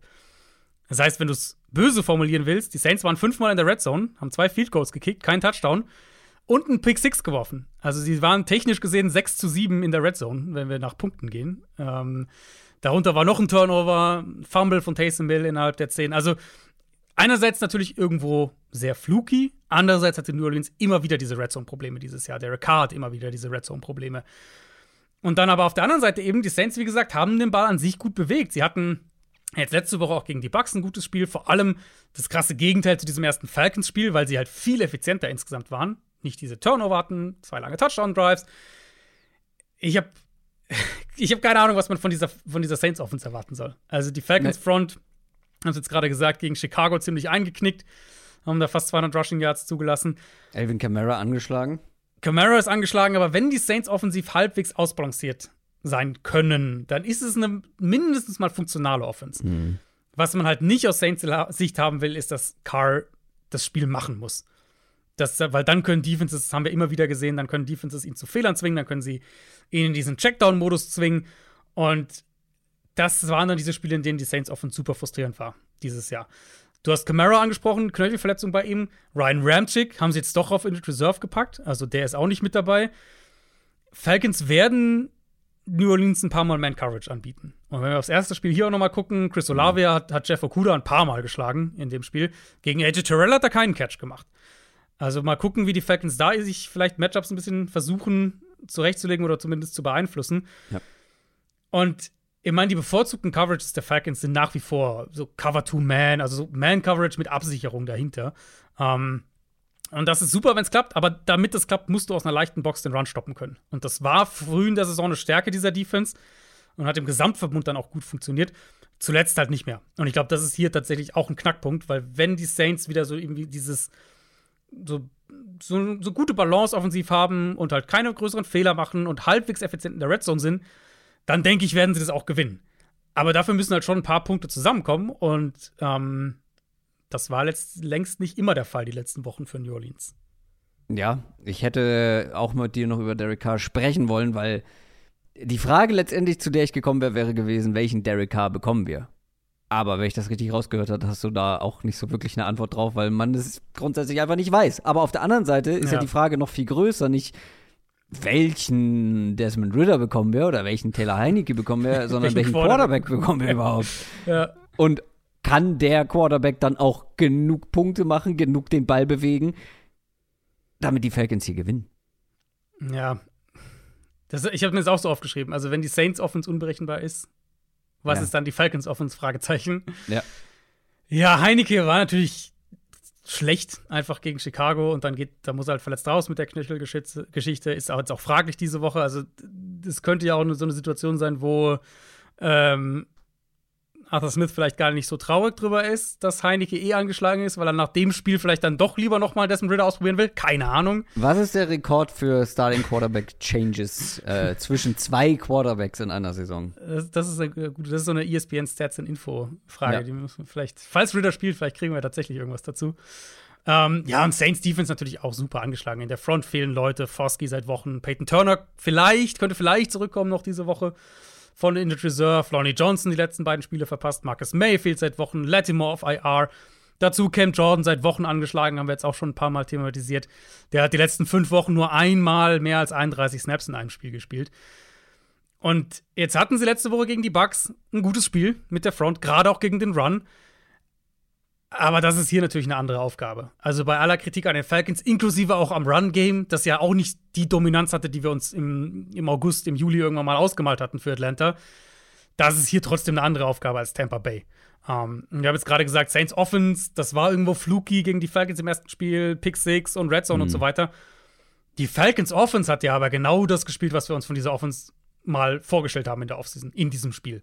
Das waren 38 Runs, 228 Rushing Yards und dann im Passspiel halt wirklich nicht viel mehr als ein paar Play-Action-Shots. Ritter hatte 168 Passing Yards in dem Spiel. 115 davon kamen via Play-Action. Ohne Play-Action hat er den Ball im Schnitt 3,8 Yards tief geworfen. Also Checkdown-Screens, so, ne? Mit Play-Action waren es 12 Yards Tagetiefe im Schnitt. Das war so ein bisschen die Falcons Offense, wie man sie sich vorgestellt hat. Und ich denke, wir können relativ klar sagen, dass das jetzt nach, nach den letzten 17 Wochen, dass das der einzige Weg ist, wie Atlanta Spiele gewinnt, egal wer Quarterback spielt. Und wir wissen, dass die Formel für sie gegen die Saints funktionieren kann. Also ich sehe dieses Spiel tatsächlich relativ egal, wer Quarterback spielt für Atlanta, sehe ich dieses Spiel sehr, sehr eng. Mhm. Da würde ich sogar sagen, da habe ich, glaube ich, ein bisschen mehr Mumm auf die Saints, die mit drei Punkten favorisiert sind, weil ich sie einfach grundsätzlich für das stärkere Team halte und wenn die Offense mhm. einigermaßen funktioniert, wenn Derek Carr einigermaßen funktioniert. Ja, ja ist halt eine Matchup-Geschichte wirklich. Also, das ist ja immer das Thema. Halt, ich meine, da werden wir in den Playoffs noch viel mehr drüber sprechen, aber jetzt gerade auch so hier. Letzte Woche für diese Saints-Front hat es halt wirklich nochmal so richtig geklappt. Tampa Bay das Run-Game komplett weggenommen. Das glaube ich halt nicht, dass sie das hier schaffen. Und wenn die dann selbst offensiv noch ein bisschen eindimensional werden und der Gegner halt statt Turnover und, und kurze Drives, lauter Punts, schnelle Punts wie die Bucks letzte Woche, halt ein paar lange Scoring-Drives mit dem Run-Game hinlegt, dann mag ich das Matchup halt schon wieder nicht so für, für New Orleans. Ja, das wird auf jeden Fall ein spannendes Spiel. Vielleicht am Ende ja sogar mehr oder weniger unbedeutend, ne? Könnte passieren, ja. Also das, die Gefahr besteht natürlich auf jeden Fall. Wir haben jetzt beide gesagt, wir sehen die, äh, die wir sehen beide die Bugs klar vorne. Wenn da wenn die nichts Bucks passiert, gewinnen und dann die Falcons eh gewinnen. vorbei. Genau, wenn die Bucks und die Falcons gewinnen, äh, dann ist sowieso wurscht, weil dann sind ja. definitiv Saints und Falcons raus. Ja. Ja, wenn, wenn man halt auf die Saints tippt hier, dann gibt es ja zumindest noch das Szenario, also es ist ja auch ein frühes Spiel, 19 Uhr Spiel. Ähm, sagen wir, die Saints gewinnen und die Bucks gewinnen im frühen Slot, dann hast du als Saints-Fan danach halt deine Augen auf Green Bay und auf Seattle letztlich. Wir sind sehr gespannt, was passiert. Was wir schon wissen, ist, wer im kommenden Draft an 1 picken wird. Story der Woche. Nämlich die Chicago Bears. Das ist klar, seit letzter Woche. Quasi das zweite Mal in Folge. ja, Aber korrekt. letztes Jahr aus eigener Kraft und sie mhm. haben es nicht gemacht. Sie haben den Pick weggetradet. Dieses Jahr, ähm, weil die Panthers ihnen den Nummer 1 Pick quasi geschenkt haben. Nicht geschenkt, aber ich meine, die Bears haben DJ Moore bekommen und den Nummer 1 Pick für dieses Jahr von den Panthers. Das ist im Nachhinein ein perfektes Szenario für die Bears, oder? Wie dieser Trade ausgegangen ist. Hätte nicht besser laufen können. Also ganz vereinfacht gesagt, das ist ein super Beispiel dafür, warum man immer als Team sehr großes Interesse haben sollte, wenn zukünftige First Rounder von anderen Teams im Spiel sind. Das haben wir die letzten Jahre super häufig gesehen. Ich meine, die Bears selbst haben es gesehen. Falls ihr euch erinnert, die haben ja diesen, den Uptrade für Fields damals gemacht mit den Giants und haben da unter anderem ihren First Rounder 2022 auch abgegeben. Das war am Ende der Nummer 7 Pick im vorletzten Draft. Also die Bears waren ja auch schon am anderen Ende, nicht ganz so extrem wie jetzt die Panthers, aber waren auch schon am anderen Ende dieser Rechnung. Wir hatten natürlich den Russell Wilson Trade, der Seattle unter anderem über den Future First Rounder letztes Jahr den Nummer 5 Pick eingebracht hat. Der Future First aus dem Stafford Trade war die Nummer 6 letztes Jahr, den die Rams dann nach Detroit geschickt haben. Also, wenn ich da einen Punkt mitnehmen würde, dann noch mal so dieses enorme, äh, dieses enorme Risiko zu untermauern, wie kostspielig so ein Trade mit einem künftigen First Rounder werden kann, weil keines dieser Teams natürlich im Moment des Trades gedacht hat, dass sie einen Top 10 oder einen Top 5 Pick sogar im Jahr drauf wegschicken würden. Und wir sehen immer wieder, dass das passiert. Und die andere Seite noch, ich denke, es ist grundsätzlich nichts Schlimmes daran, dass man, wenn man ordentlich Kapital investiert, um für einen Quarterback hochzugehen, das kann sogar ein sehr guter Move sein, wenn es passiert.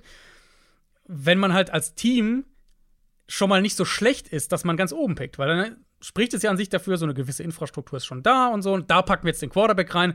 Haben wir die letzten Jahre mehrfach gesehen, dass dann Teams sehr schnell auch erfolgreich sein können. Mahomes, Lamar, Allen, Prescott, Hurts. Also, dass das funktioniert, ist jetzt kein Hot Take.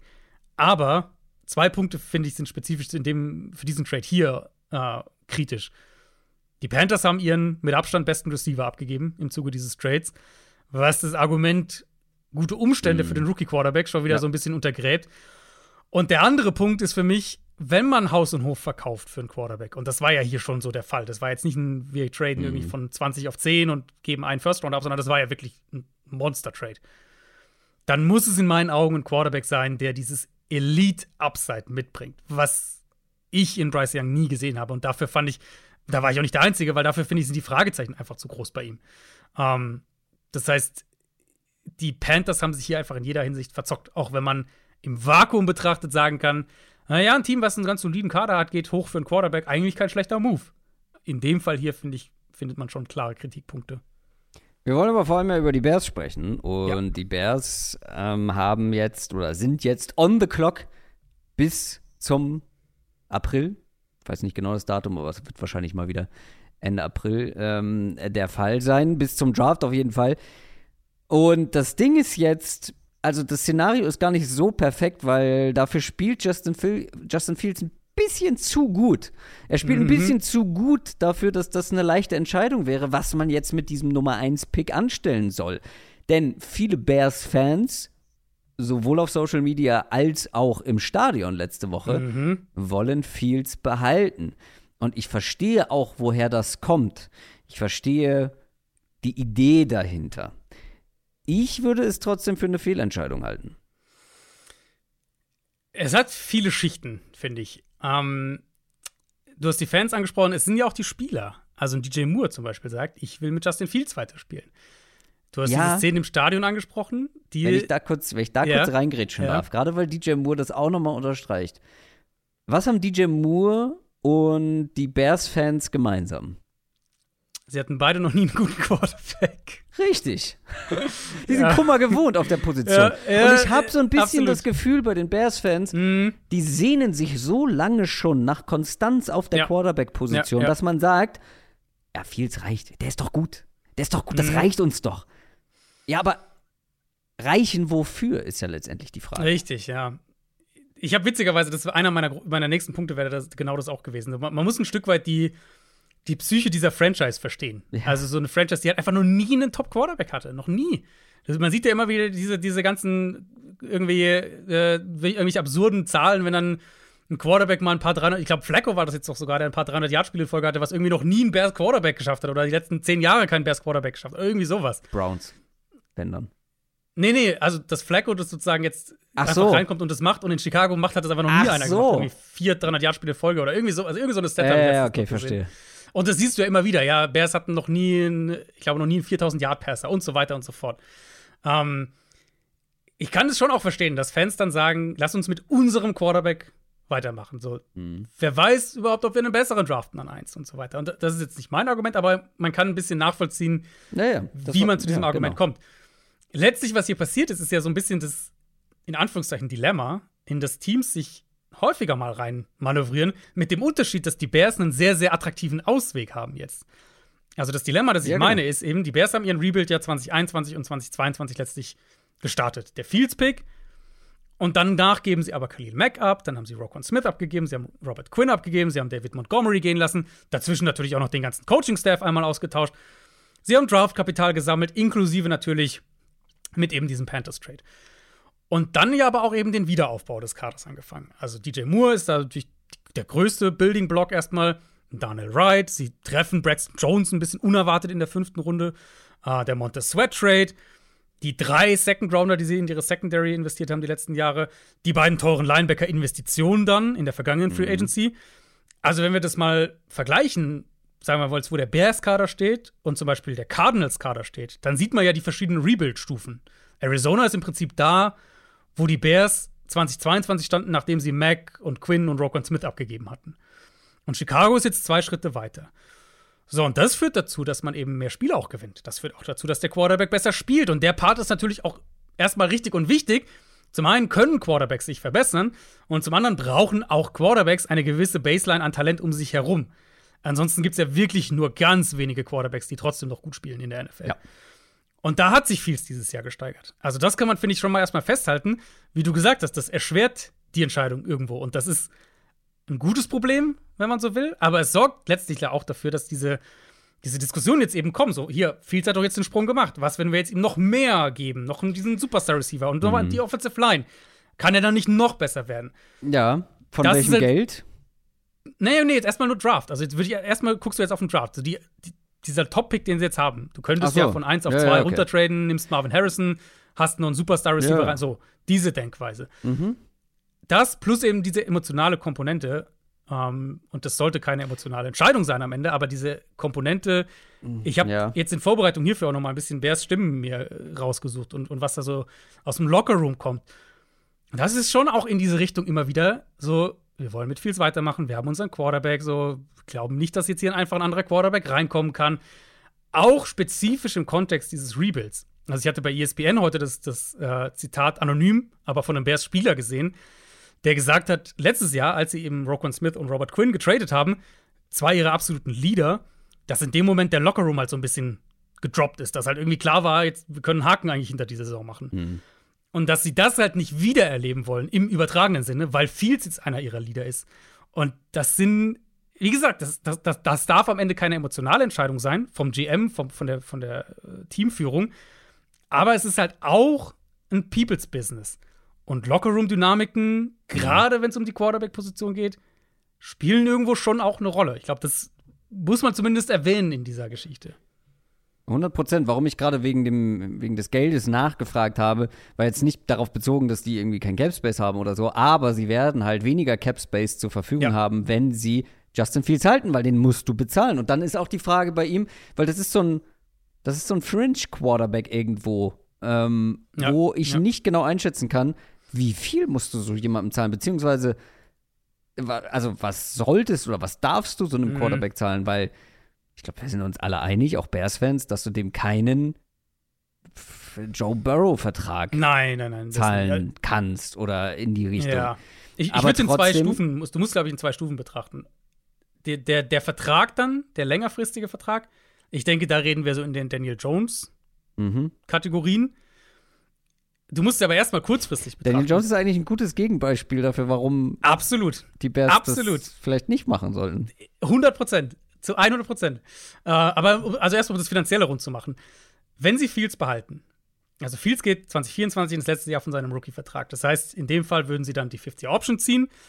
50 Options sind grob geschätzt 23 Millionen Dollar für 2025 voll garantiert. Also in dem Szenario reden wir über jetzt mal ohne zu spekulieren, wie der nächste Vertrag dann aussehen würde, aber mhm. reden wir mindestens über 29 Millionen Dollar ungefähr über die nächsten beiden Jahre.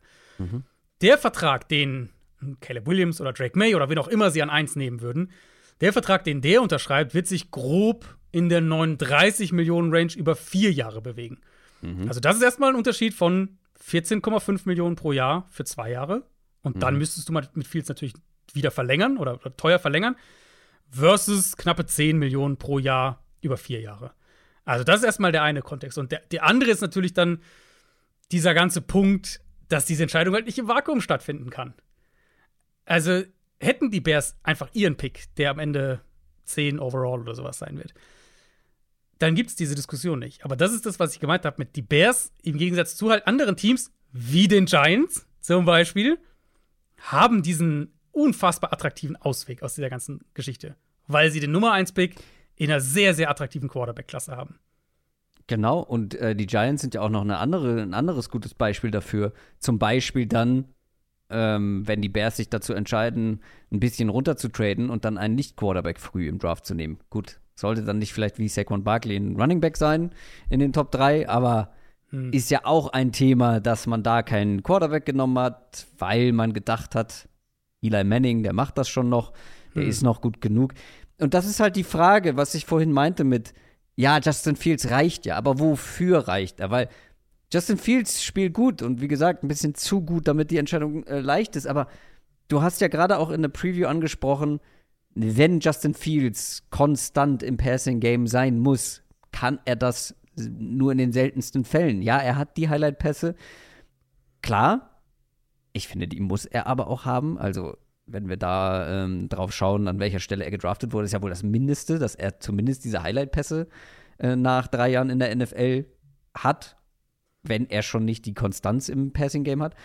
Aber das, was Justin Fields ja in der Wahrnehmung so gut macht, ist ja das, was er am Boden macht. Mhm. Oder nicht? Und dann ist für mich wiederum die Frage, wie hoch ist das Upside mit jemandem, Ja.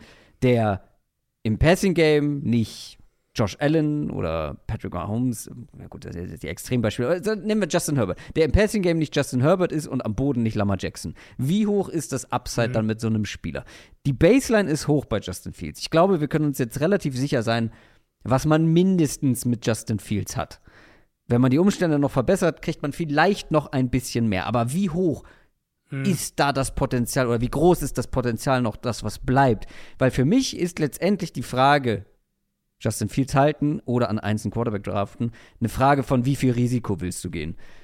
Mit Fields wirst du höchstwahrscheinlich, wenn die Umstände gut bleiben, wirst du nicht schlecht sein.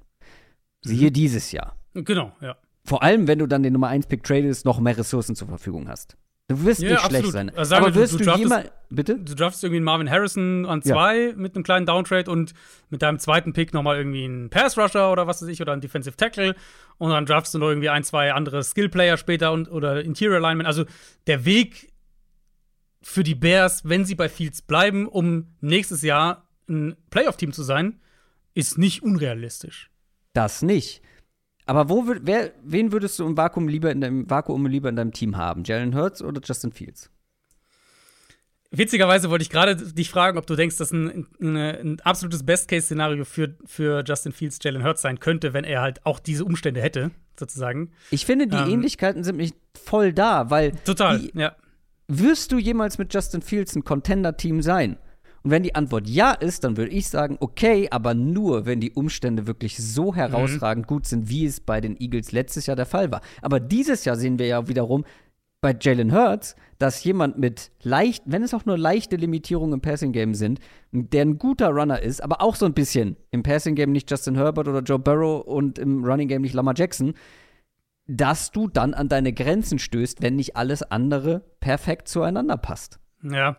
Ja, und ich würde sagen, Fields hat noch mal mehr Probleme als Hurts im Passing Game. Also gerade was dieses Spieltempo, schnelles Spiel aus der Pocket angeht, finde ich Hurts ist noch mal besser. Fields ist der dynamischere Runner von den beiden. Also da Ja. hat er dann wiederum den Vorteil. Ähm, also um deine Frage zu beantworten, ich finde es tatsächlich schwer. Im Vakuum betrachtet, wenn du mir jetzt eine, eine, eine theoretische Middle of the Pack Offense geben würdest, ich würde wahrscheinlich Hurts nehmen. Aber es ist Vergleich- nah beieinander, aber nur Aber das wollte ich ja eigentlich Genau. verdeutlichen. Genau. Es ist schon Ja. nah beieinander oder schon vergleichbar zumindest. Oder diese beiden Quarterbacks sind vergleichbar. Und wenn Ja. du dann dem Ganzen entgegensetzt, dass du natürlich vielleicht auch mit dem Quarterback an 1 komplett daneben liegen kannst. Es gab schon Es gab diverse äh, Nummer 1 Picks, die in Sand gesetzt wurden, gerade wenn es Quarterbacks waren. Okay, aber wie groß ist die Chance? Ich muss dazu Mhm. sagen, ich habe mir die Rookie Quarterbacks, die kommenden, noch nicht angeschaut. Deswegen kann ich das jetzt noch nicht voller Überzeugung sagen. Aber nach allem, was ich gehört habe, Mhm. werden die ein, zwei Top-Quarterbacks im Draft weniger Fragezeichen mitbringen, Ja. als sie Justin Fields damals hatte, weil da gab es einige. Ja. Das war kein, das war kein äh, Konsens Top 3 Pick. Und letztendlich war er auch keiner. Aber was ich sagen will, ist, es waren nicht alle davon überzeugt, dass das ein, dass das ein Blue Chip in Anführungszeichen Quarterback Prospect ist. Ganz und gar nicht. Und das sind die beiden, Drake May und Caleb Williams, schon eher. Sprich, die Fragezeichen, die Fields damals hatte und auch heute ja noch mitbringt, Mhm. die haben diese Quarterbacks nicht in dem Maße. Sprich, du schießt ja oder du gibst dir die Chance, Ja. ja, diesen, diesen Top-Quarterback zu haben, den Justin Fields oder der Justin Fields wahrscheinlich niemals sein wird. Richtig. Und die, also das Schmerzhafte aus Bears Sicht ist ja sozusagen, dass du diese Entscheidung halt jetzt treffen musst, wo Fields positive Tendenzen zeigt. Und das habe ich, das ist das, was ich vorhin gemeint habe. Wenn sie jetzt einfach nur ihren Pick hätten, ne? sagen wir Bears picken, ich glaube gerade stand jetzt an 10, so irgendwo da. Und sie würden aus der Saison gehen, sieben, acht Spiele gewinnen, picken an 10 und so weiter, dann wäre der generelle Konsens einfach, ja, pff, bau weiter auf, drafte vielleicht noch einen Receiver an 10, Genau. und guck, wo es hingeht und dann guckst Genau. du, ob sich nächstes oder übernächstes Jahr die Gelegenheit bietet auf ein Quarterback-Upgrade, falls es nötig ist. Aber sie haben halt jetzt diesen Nummer 1-Pick und das macht ja so, so, so einerseits so, so, so schön sozusagen, weil du den Nummer 1-Pick in einer großartigen Quarterback-Klasse hast, aber halt auf der anderen Seite auch so schwierig, weil halt viel sie jetzt positive Tendenzen zeigt. Gleichzeitig finde ich, musst du halt hier auch neben dem ganzen finanziellen und diesen Aspekten, musst du ja auch den Roster-Building-Aspekt hier mit reinziehen. Wenn wir etabliert haben, dass die Bears in ihrer Roster-Building-Timeline jetzt seit diesem Jahr klar auf dem aufsteigenden Ast wieder sind. Also es wird investiert, der Kader wird besser, die Qualität im Team ist besser. Dann ist es ja nicht nur eine Situation, die, wo jetzt Justin Fields im dritten Jahr, der kommt dann in sein viertes Jahr, Fortschritte zeigen kann, sondern genau das, was wir ganz am Anfang gesagt haben. Ähm, warum für für ein theoretisch für ein Team wie Carolina ein Uptrade an 1 oder ein Uptrade für einen Quarterback gut sein kann, weil du eben nicht das schlechteste Team der Liga bist, sondern halt einen ganz guten, vielleicht einen ganz gute Umstände schon hast. In Chicago ist es ja sogar der Fall. Also du hast diese Umstände ja. Du hast Ja, die Defense. die, die Defense macht DJ Fortschritte, Moore. genau, DJ Moore, die Offensive Line macht Fortschritte. Sie haben ja noch einen First Rounder, da können sie auch noch mal was in die Offense stecken. Und das, das finde ich, musst du halt auch bedenken, dass du ja nicht nur sagst, wir, wir, wir starten die Rookie Quarterback äh, neu, wir starten diese, das Vertragsfenster neu, wir stellen uns da anders auf. Du kriegst für Justin Fields auch was in einem Trade. Also du schenkst die ja nicht einfach weg, sondern du kriegst wahrscheinlich einen Second Rounder, könnte ich mir vorstellen. Das heißt, auch da bekommst du nochmal Ressourcen rein. Und die Umstände, weil du den Rebuild ja vorangetrieben hast die letzten Jahre, um jetzt da einen Quarterback reinzusetzen, der zumindest mal als Passer höchstwahrscheinlich ein deutlich höheres Ceiling hat als Fields, die sind halt da. Und das, finde ich, ist halt auch ein wichtiger Teil von dieser ganzen Überlegung. Total. Gleichzeitig ist dann noch die Frage, ich meine, wir schließen es mittlerweile aus, aber bleibt der Headcoach der gleiche? Bleibt mit Eberfluss. Ja. Und wenn Überfluss bleibt, erhöht es auf jeden Fall dramatisch die Chance, dass Justin Fields auch bleibt. Ja. Weil das könnte natürlich ein Argument sein, zu sagen, Überfluss und Fields, die arbeiten gut zusammen, wir wollen das jetzt hier weiter fortsetzen und so weiter und so Wobei fort. man auch sagen muss, dass Justin Fields kein Eberfluss-Quarterback ist, ne? Richtig, der hat ihn nicht gedraftet, absolut. Ähm, die Timeline macht, das, das könnte die Timeline halt echt auch tricky machen. Weil, wenn Eberfluss als Headcoach bleibt, und die Bears-Fans kennen das, so, altes Regime, hat einen Quarterback, so, draftet einen Quarterback, der kommt rein, das Regime wird nach einem Jahr gefeuert, und ein neues Regime kommt rein, das den Quarterback nicht ausgewählt hat, passt es zusammen und so weiter und so fort. Und dieser Kreislauf setzt sich immer weiter fort. Bears-Fans kennen das. Die Gefahr besteht hier natürlich irgendwo schon auch, falls mit Überfluss der Headcoach bleibt und, und äh, sie einen Quarterback draften. Was, wenn es nicht die Fortschritte gibt, wie erhofft, feuern sie dann Überfluss nach einem Jahr und dann hast du wieder eine neue Offense. Die Gefahr ist da, aber selbst wenn sie Überfluss halten, wofür es, finde ich, Argumente gibt, nachdem, wie sich die Bears entwickelt haben, Ja, gerade vor allem, weil seine Defense ja auch richtig, die richtig, Unit ist, die so viel zugelegt hat. darf dich das halt nicht davon abhalten, diese Chance an eins zu investieren, wenn du da einen Mit der Quarterback Quarterback-Klasse. Richtig. Letztes Jahr ist das ein anderes Thema, wo bei allen drei Top-Quarterbacks große mhm. Fragezeichen war. Jeder hatte sein eigenes Päckchen so dabei. Wie gesagt, ich kann es noch nicht für mich mit einer eigenen Meinung beurteilen, wie es bei Caleb Williams und Drake May aussieht, aber nach allem, was man so hört, besser. ist das, sind die Fragezeichen deutlich kleiner. Bestimmt gibt es auch welche, mhm. aber sie sind deutlich, deutlich kleiner als, als vergangenes Jahr. Dementsprechend wir beide, wenn ich das richtig rausgehört habe, eher dafür, weil Stichwort Ressourcen übrigens auch noch, wenn du von 1 runter tradest. Du kannst Justin Fields traden und die Richtig. Aktie Justin Fields ja. war nie höher als jetzt. Sprich, du ich wirst glaube, dafür sogar noch einiges bekommen können. Ich, ich glaube, wie gesagt, ich glaube, dass sie einen Second Rounder plus noch ein bisschen was kriegen. Also ich glaube, das wird ein, ich glaube, sie ja. können einen Top 50 Pick bekommen. Vielleicht von einem Team wie Atlanta zum Beispiel. Und dann auch irgendwie einen Viertrunden-Pick oder sowas. Und genau, das kannst du dann auch weiter investieren, eben in deinen genau. neuen Quarterback. So, wir sind schon reichlich fortgeschritten in der Zeit. Wir haben aber noch die ein oder andere K Kategorie ausstehen. Rookie der Woche. Und ich mache das ganz schnell bei mir, beziehungsweise ich weiß nicht wie schnell, aber ich versuche es schnell zu machen und vor allem bleibe ich beim gleichen Team. Tyreek Stevenson hm. ist mein Rookie der Woche. Second Round Pick der Bears gewesen, Cornerback. Vor dem Draft für uns beide gerade so Top 10 Quarterback, äh, Cornerback. Mhm. Wir haben mhm. drüber gesprochen, bei mir die 9, bei dir die 10. Also sehr ähnlich beieinander. Mein Problem war, beziehungsweise ist auch immer noch bei ihm so ein bisschen die Fragezeichen, was Upside angeht. Also der hat ein gutes Gesamtpaket für einen guten mhm. Outside Corner. Für mich war eher so Ceiling eine gute Nummer 2 als eine gute Nummer 1. So, damit ihr das so ein bisschen einordnen könnt. Und daran hat sich auch gar nicht so viel verändert. Es ging sehr wackelig los bisher in seiner NFL-Karriere. Mittlerweile ist er aber eigentlich genau das. Zumindest ist er eine Starting Nummer 2. Ob er eine gute Nummer 2 schon ist, darüber kann man streiten, aber er ist zumindest eine Starting Nummer 2. Und der Aufschwung der Bears Defense, den wir jetzt schon mehrfach thematisiert haben, der liegt auch daran, dass Tyreek Stevenson eine deutlich bessere zweite Saisonhälfte spielt.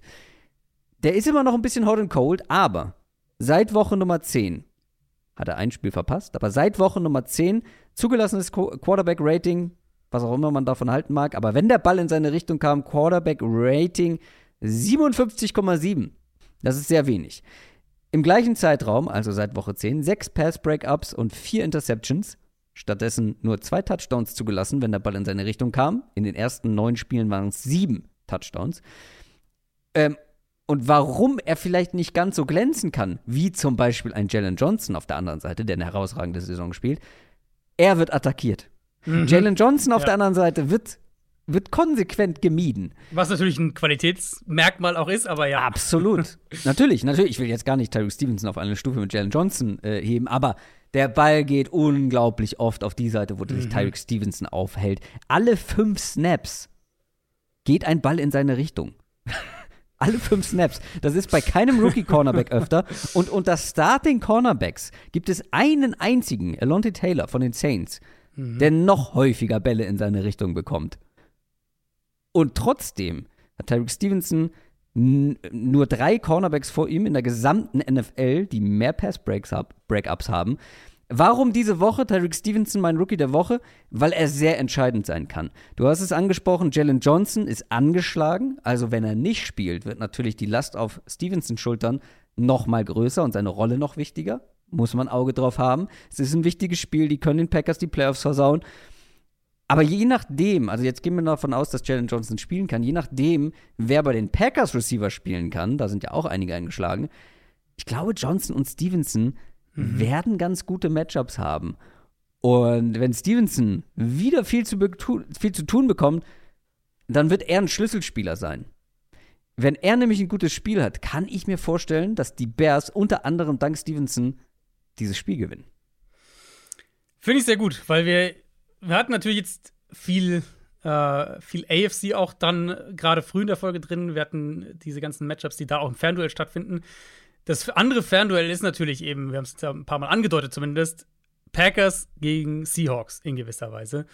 Du hast einen Spieler aus dem Packers-Bears-Spiel genommen, äh, einen, der vielleicht dafür sorgen könnte, dass die Packers verlieren. Ich habe einen genommen aus dem Seahawks-Cardinals-Spiel der vielleicht dafür sorgen könnte, dass die Seahawks verlieren und dann äh, vielleicht zwei NFC South Teams in die Playoffs kommen. Mal gucken.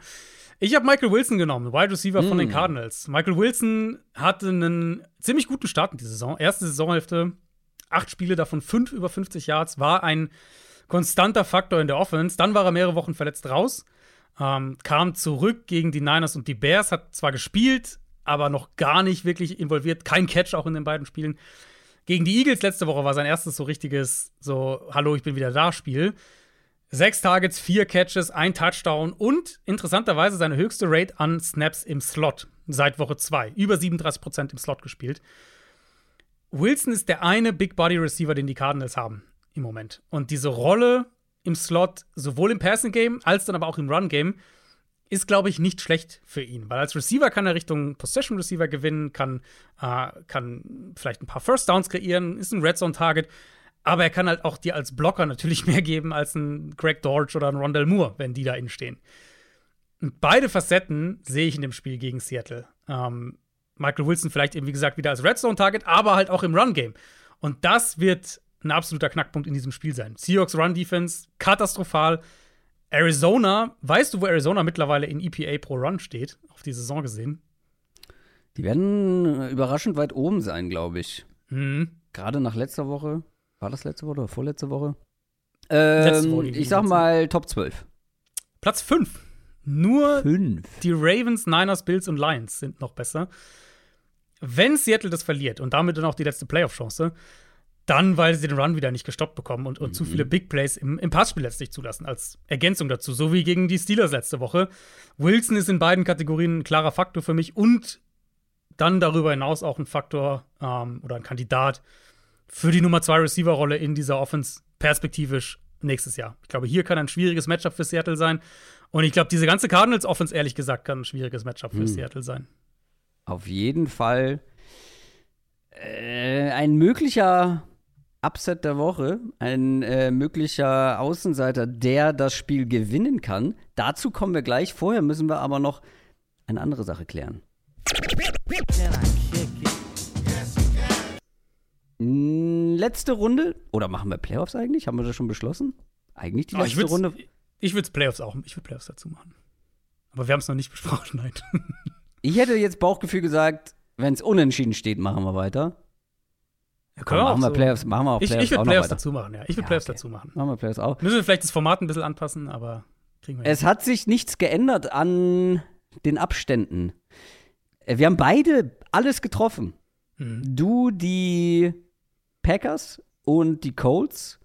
Und ich habe mein Glück mit Chicago und den Ravens gefunden. Mhm. Deswegen steht es 20 zu 19. Das heißt, ich liege weiterhin einen Punkt hinten. Das heißt, ich darf wieder anfangen. Vielleicht hast du mich reingelegt, aber du siehst ein Spiel enger, als ich es sehe. Ähm, deswegen teste ich das einfach mal, weil vielleicht, also ich wüsste, wen ich nehme, aber vielleicht hast du deine Probleme mit Saints gegen Falcons. Ich habe dich nicht reingelegt, weil das wäre mein zweites Spiel in meinem in meiner Reihenfolge gewesen, was ich dir gegeben hätte. Also ich hätte, ich habe das tatsächlich auf dem Zettel als ein sehr sehr enges Spiel. Ähm, und find's dementsprechend, ich find's nicht, also du würdest die Saints dann dementsprechend klar Ja. nehmen, wenn ich jetzt dein, deine Aussage richtig deute. Ich find's gar nicht so einfach. Also klar ist übertrieben, aber wenn ich jetzt tippen müsste, wäre ich schon relativ schnell bei den Saints. Es ist halt in New Orleans. Das, das ist für mich echt in dem Fall so ein, ein potenziell. Kennst du die Falcons äh, Auswärtsbilanz? Die stehen 2 und 6 auswärts. Also die haben ja nicht viel auswärts gemacht. Ah, deswegen nehme ich die Saints hier. Obwohl ich echt mit Zähneknirschen unterwegs bin, aber ich nehme die Saints. Ja, ich glaube, ich glaube, das war keine schlechte, kein schlechter Pick. Was muss ich picken? Also, ähm, meine Strategie hat sich nicht verändert. Ich gebe dir die Spiele, die ich nicht tippen will. Und da starten wir doch gleich mal mit Dolphins gegen Bills. Ja, ja, fair. Mm, Gerade weil, also du bist, bist ja sogar noch ein bisschen optimistischer bei den Bills. Ich gehe auch mit den Bills, ähm, weil es spricht relativ wenig für die Dolphins, aber ich wäre halt, wie gesagt, null überrascht. Aber ich gehe mit den Ja. Bills. In Miami, das äh, macht's halt, ja, aber ich hätte wahrscheinlich auch die Bills genommen, aber ähm, ist, eine, ist eine enge Nummer. Und dann, jetzt hast du mir mein zweites weggenommen, deswegen Hm. kriegst du jetzt ein richtig fieses, Ah, weil ich nicht mal weiß, wer Ja, hier ja. überhaupt spielt, wenn ich ehrlich bin. Und zwar gebe ich dir Chargers gegen Chiefs. Ach so. Ähm, Ich habe keine Ahnung. Es klingt nicht so, als würden bei den Chiefs Starter spielen. Vielleicht aber doch. Vielleicht auch nur eine Halbzeit. Ich weiß es nicht. Die Chargers sind ja sogar favorisiert. Für beide geht es um nichts mehr. Mhm. Die Chiefs haben auch den Platz sicher, auf dem sie in die Playoffs eintrudeln. Ist das schwierig? Darüber habe ich ja gar nicht nachgedacht. ähm, Ist ein fieser Pick. ist fies. Ich glaube aber, dass die Chiefs. Ah, Die spielen auswärts. Na komm, gehen wir mit den Chargers. Boah, Okay. Gar kein Gefühl dabei. Hoffe ich Ja. einfach mal, dass die komplett mit Backups spielen. Aber ich meine, bei den Chargers. Kann ich noch ändern? Ja. Ich nehme die Chiefs. Okay. Easton Stick, also. Ja, gut, Easton Stick, fair. Die Frage ist halt, hast du auf der anderen Seite irgendwie Blaine Gabbard oder wen auch immer. Ich glaube, Blaine Gabbard ist der Backup, ja. Ähm, ja. Das, pff, keine Ahnung. Ist, ist mir fast egal, dieses Spiel. Äh, ich nehme Chiefs. Okay. ähm, und dann bekommst du von mir, du warst fies. Dann bin ich auch fies. Steelers Ravens. Ja, das wäre meine Alternative noch gewesen. Steelers Ravens. Ich dachte, Ja, das- ist der Texans Colts. Ah, ja, gut. Ja, da, also da bin ich zu klar bei den Texans. Hm. Deswegen, also hätte ich das dir nicht gegeben, weil das hätte ich gerne genommen, wenn du es mir gegeben hättest. Steelers Ravens fühlt sich so hart nach einem, nach so einem, das verpatzen die Steelers jetzt Spiel an. Ravens mit Backups drauf und die Steelers müssten eigentlich nur dieses eine noch gewinnen, sind Favorit in Baltimore. Für die Ravens geht's Ja. um nichts. Ich nehme die Ravens.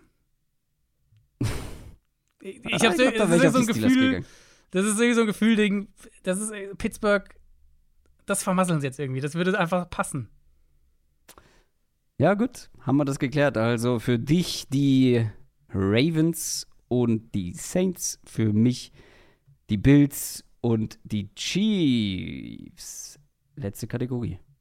Achtung, Achtung, Stolpergefahr. Außenseiter der Woche.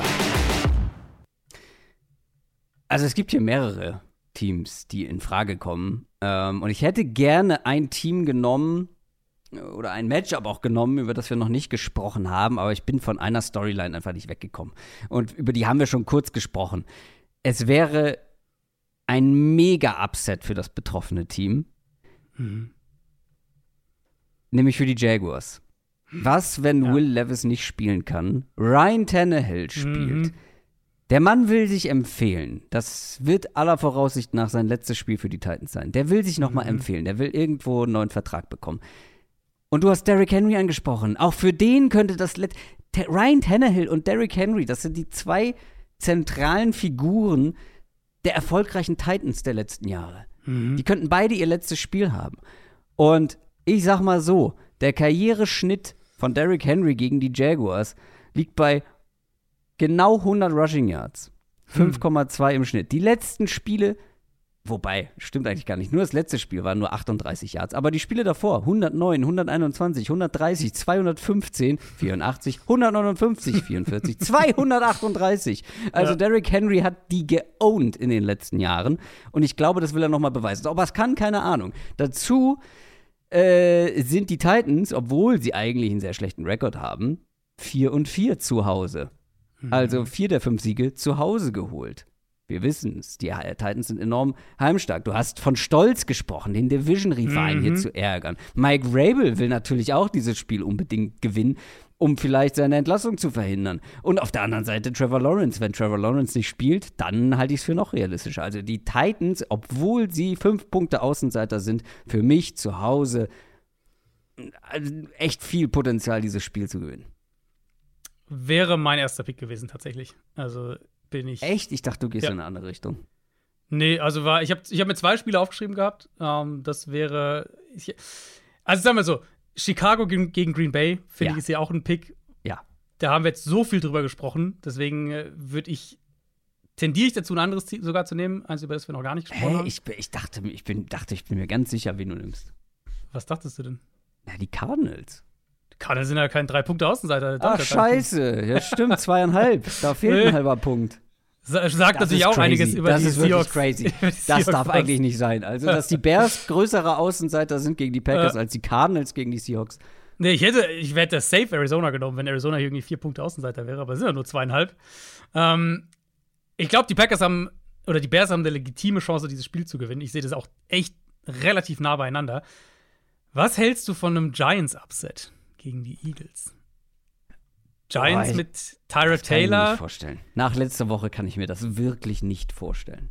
Ich glaube, dass die Eagles dieses Spiel nicht mit Volldampf angehen werden. Vor allem nicht, wenn es schnell die haben klar so ist. viel zu beweisen. Die wollen noch Ja, mal aber Rückenwind. wenn die, wollen sich einen Rückenwind für die Playoffs holen. Ich glaube, wenn die Cowboys früh führen, deutlich gegen Washington, was wahrscheinlich passieren wird.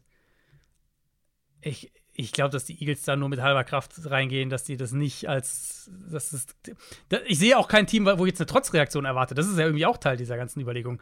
Und die Giants mit Tyra Taylor die letzten beiden Wochen haben den Ball eigentlich ganz gut bewegt, haben gepunktet, haben Big Plays gemacht, haben 25 im ersten Spiel gegen die Eagles gemacht, 25 letzte Woche gegen die Rams gemacht.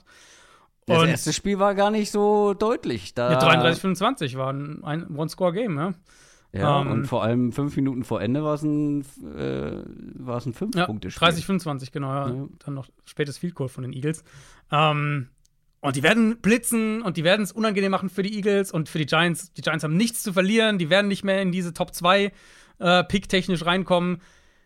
Ich glaube, das ist so ein Spiel, wird, wo die Giants tatsächlich mehr Bock auf das Spiel haben als die Eagles. Und dass die Eagles das irgendwie, auf welchem Weg auch immer, ob es dann irgendwie zweite Halbzeit nehmen sie Jalen Hurts raus, keine Ahnung, aber dass die Eagles das Spiel nicht, eben nicht mit Volldampf angehen, sondern sogar verlieren. Sehr, sehr spannend. Ein schöner Pick auf jeden Fall. Rechnet man nicht unbedingt mit. Das war unsere Preview auf Woche Nummer 18. Die letzte Woche der Regular Season. Nächste Woche ist schon Playoff-Football, Adrian. Ist dir das bewusst? Das ist korrekt, ja, das ist korrekt. Da werden wir natürlich auch drauf schauen. Wir werden aber vorher auch noch sprechen am Montag über die Spiele am Wochenende und dann auch über mögliche Trainerentlassungen. Die werden wohl oder übel folgen auf die Saison. Das war's auf jeden Fall für heute. Wie gesagt, schaut gerne mal in unserem Shop vorbei. Vielleicht findet ihr da schon was. Ansonsten bei Instagram wird es bestimmt einen Sneak Peek geben. Ansonsten hören wir uns im Montalk wieder. Macht's gut, schöne Woche. Bis denn. Tschüss. Ciao, ciao.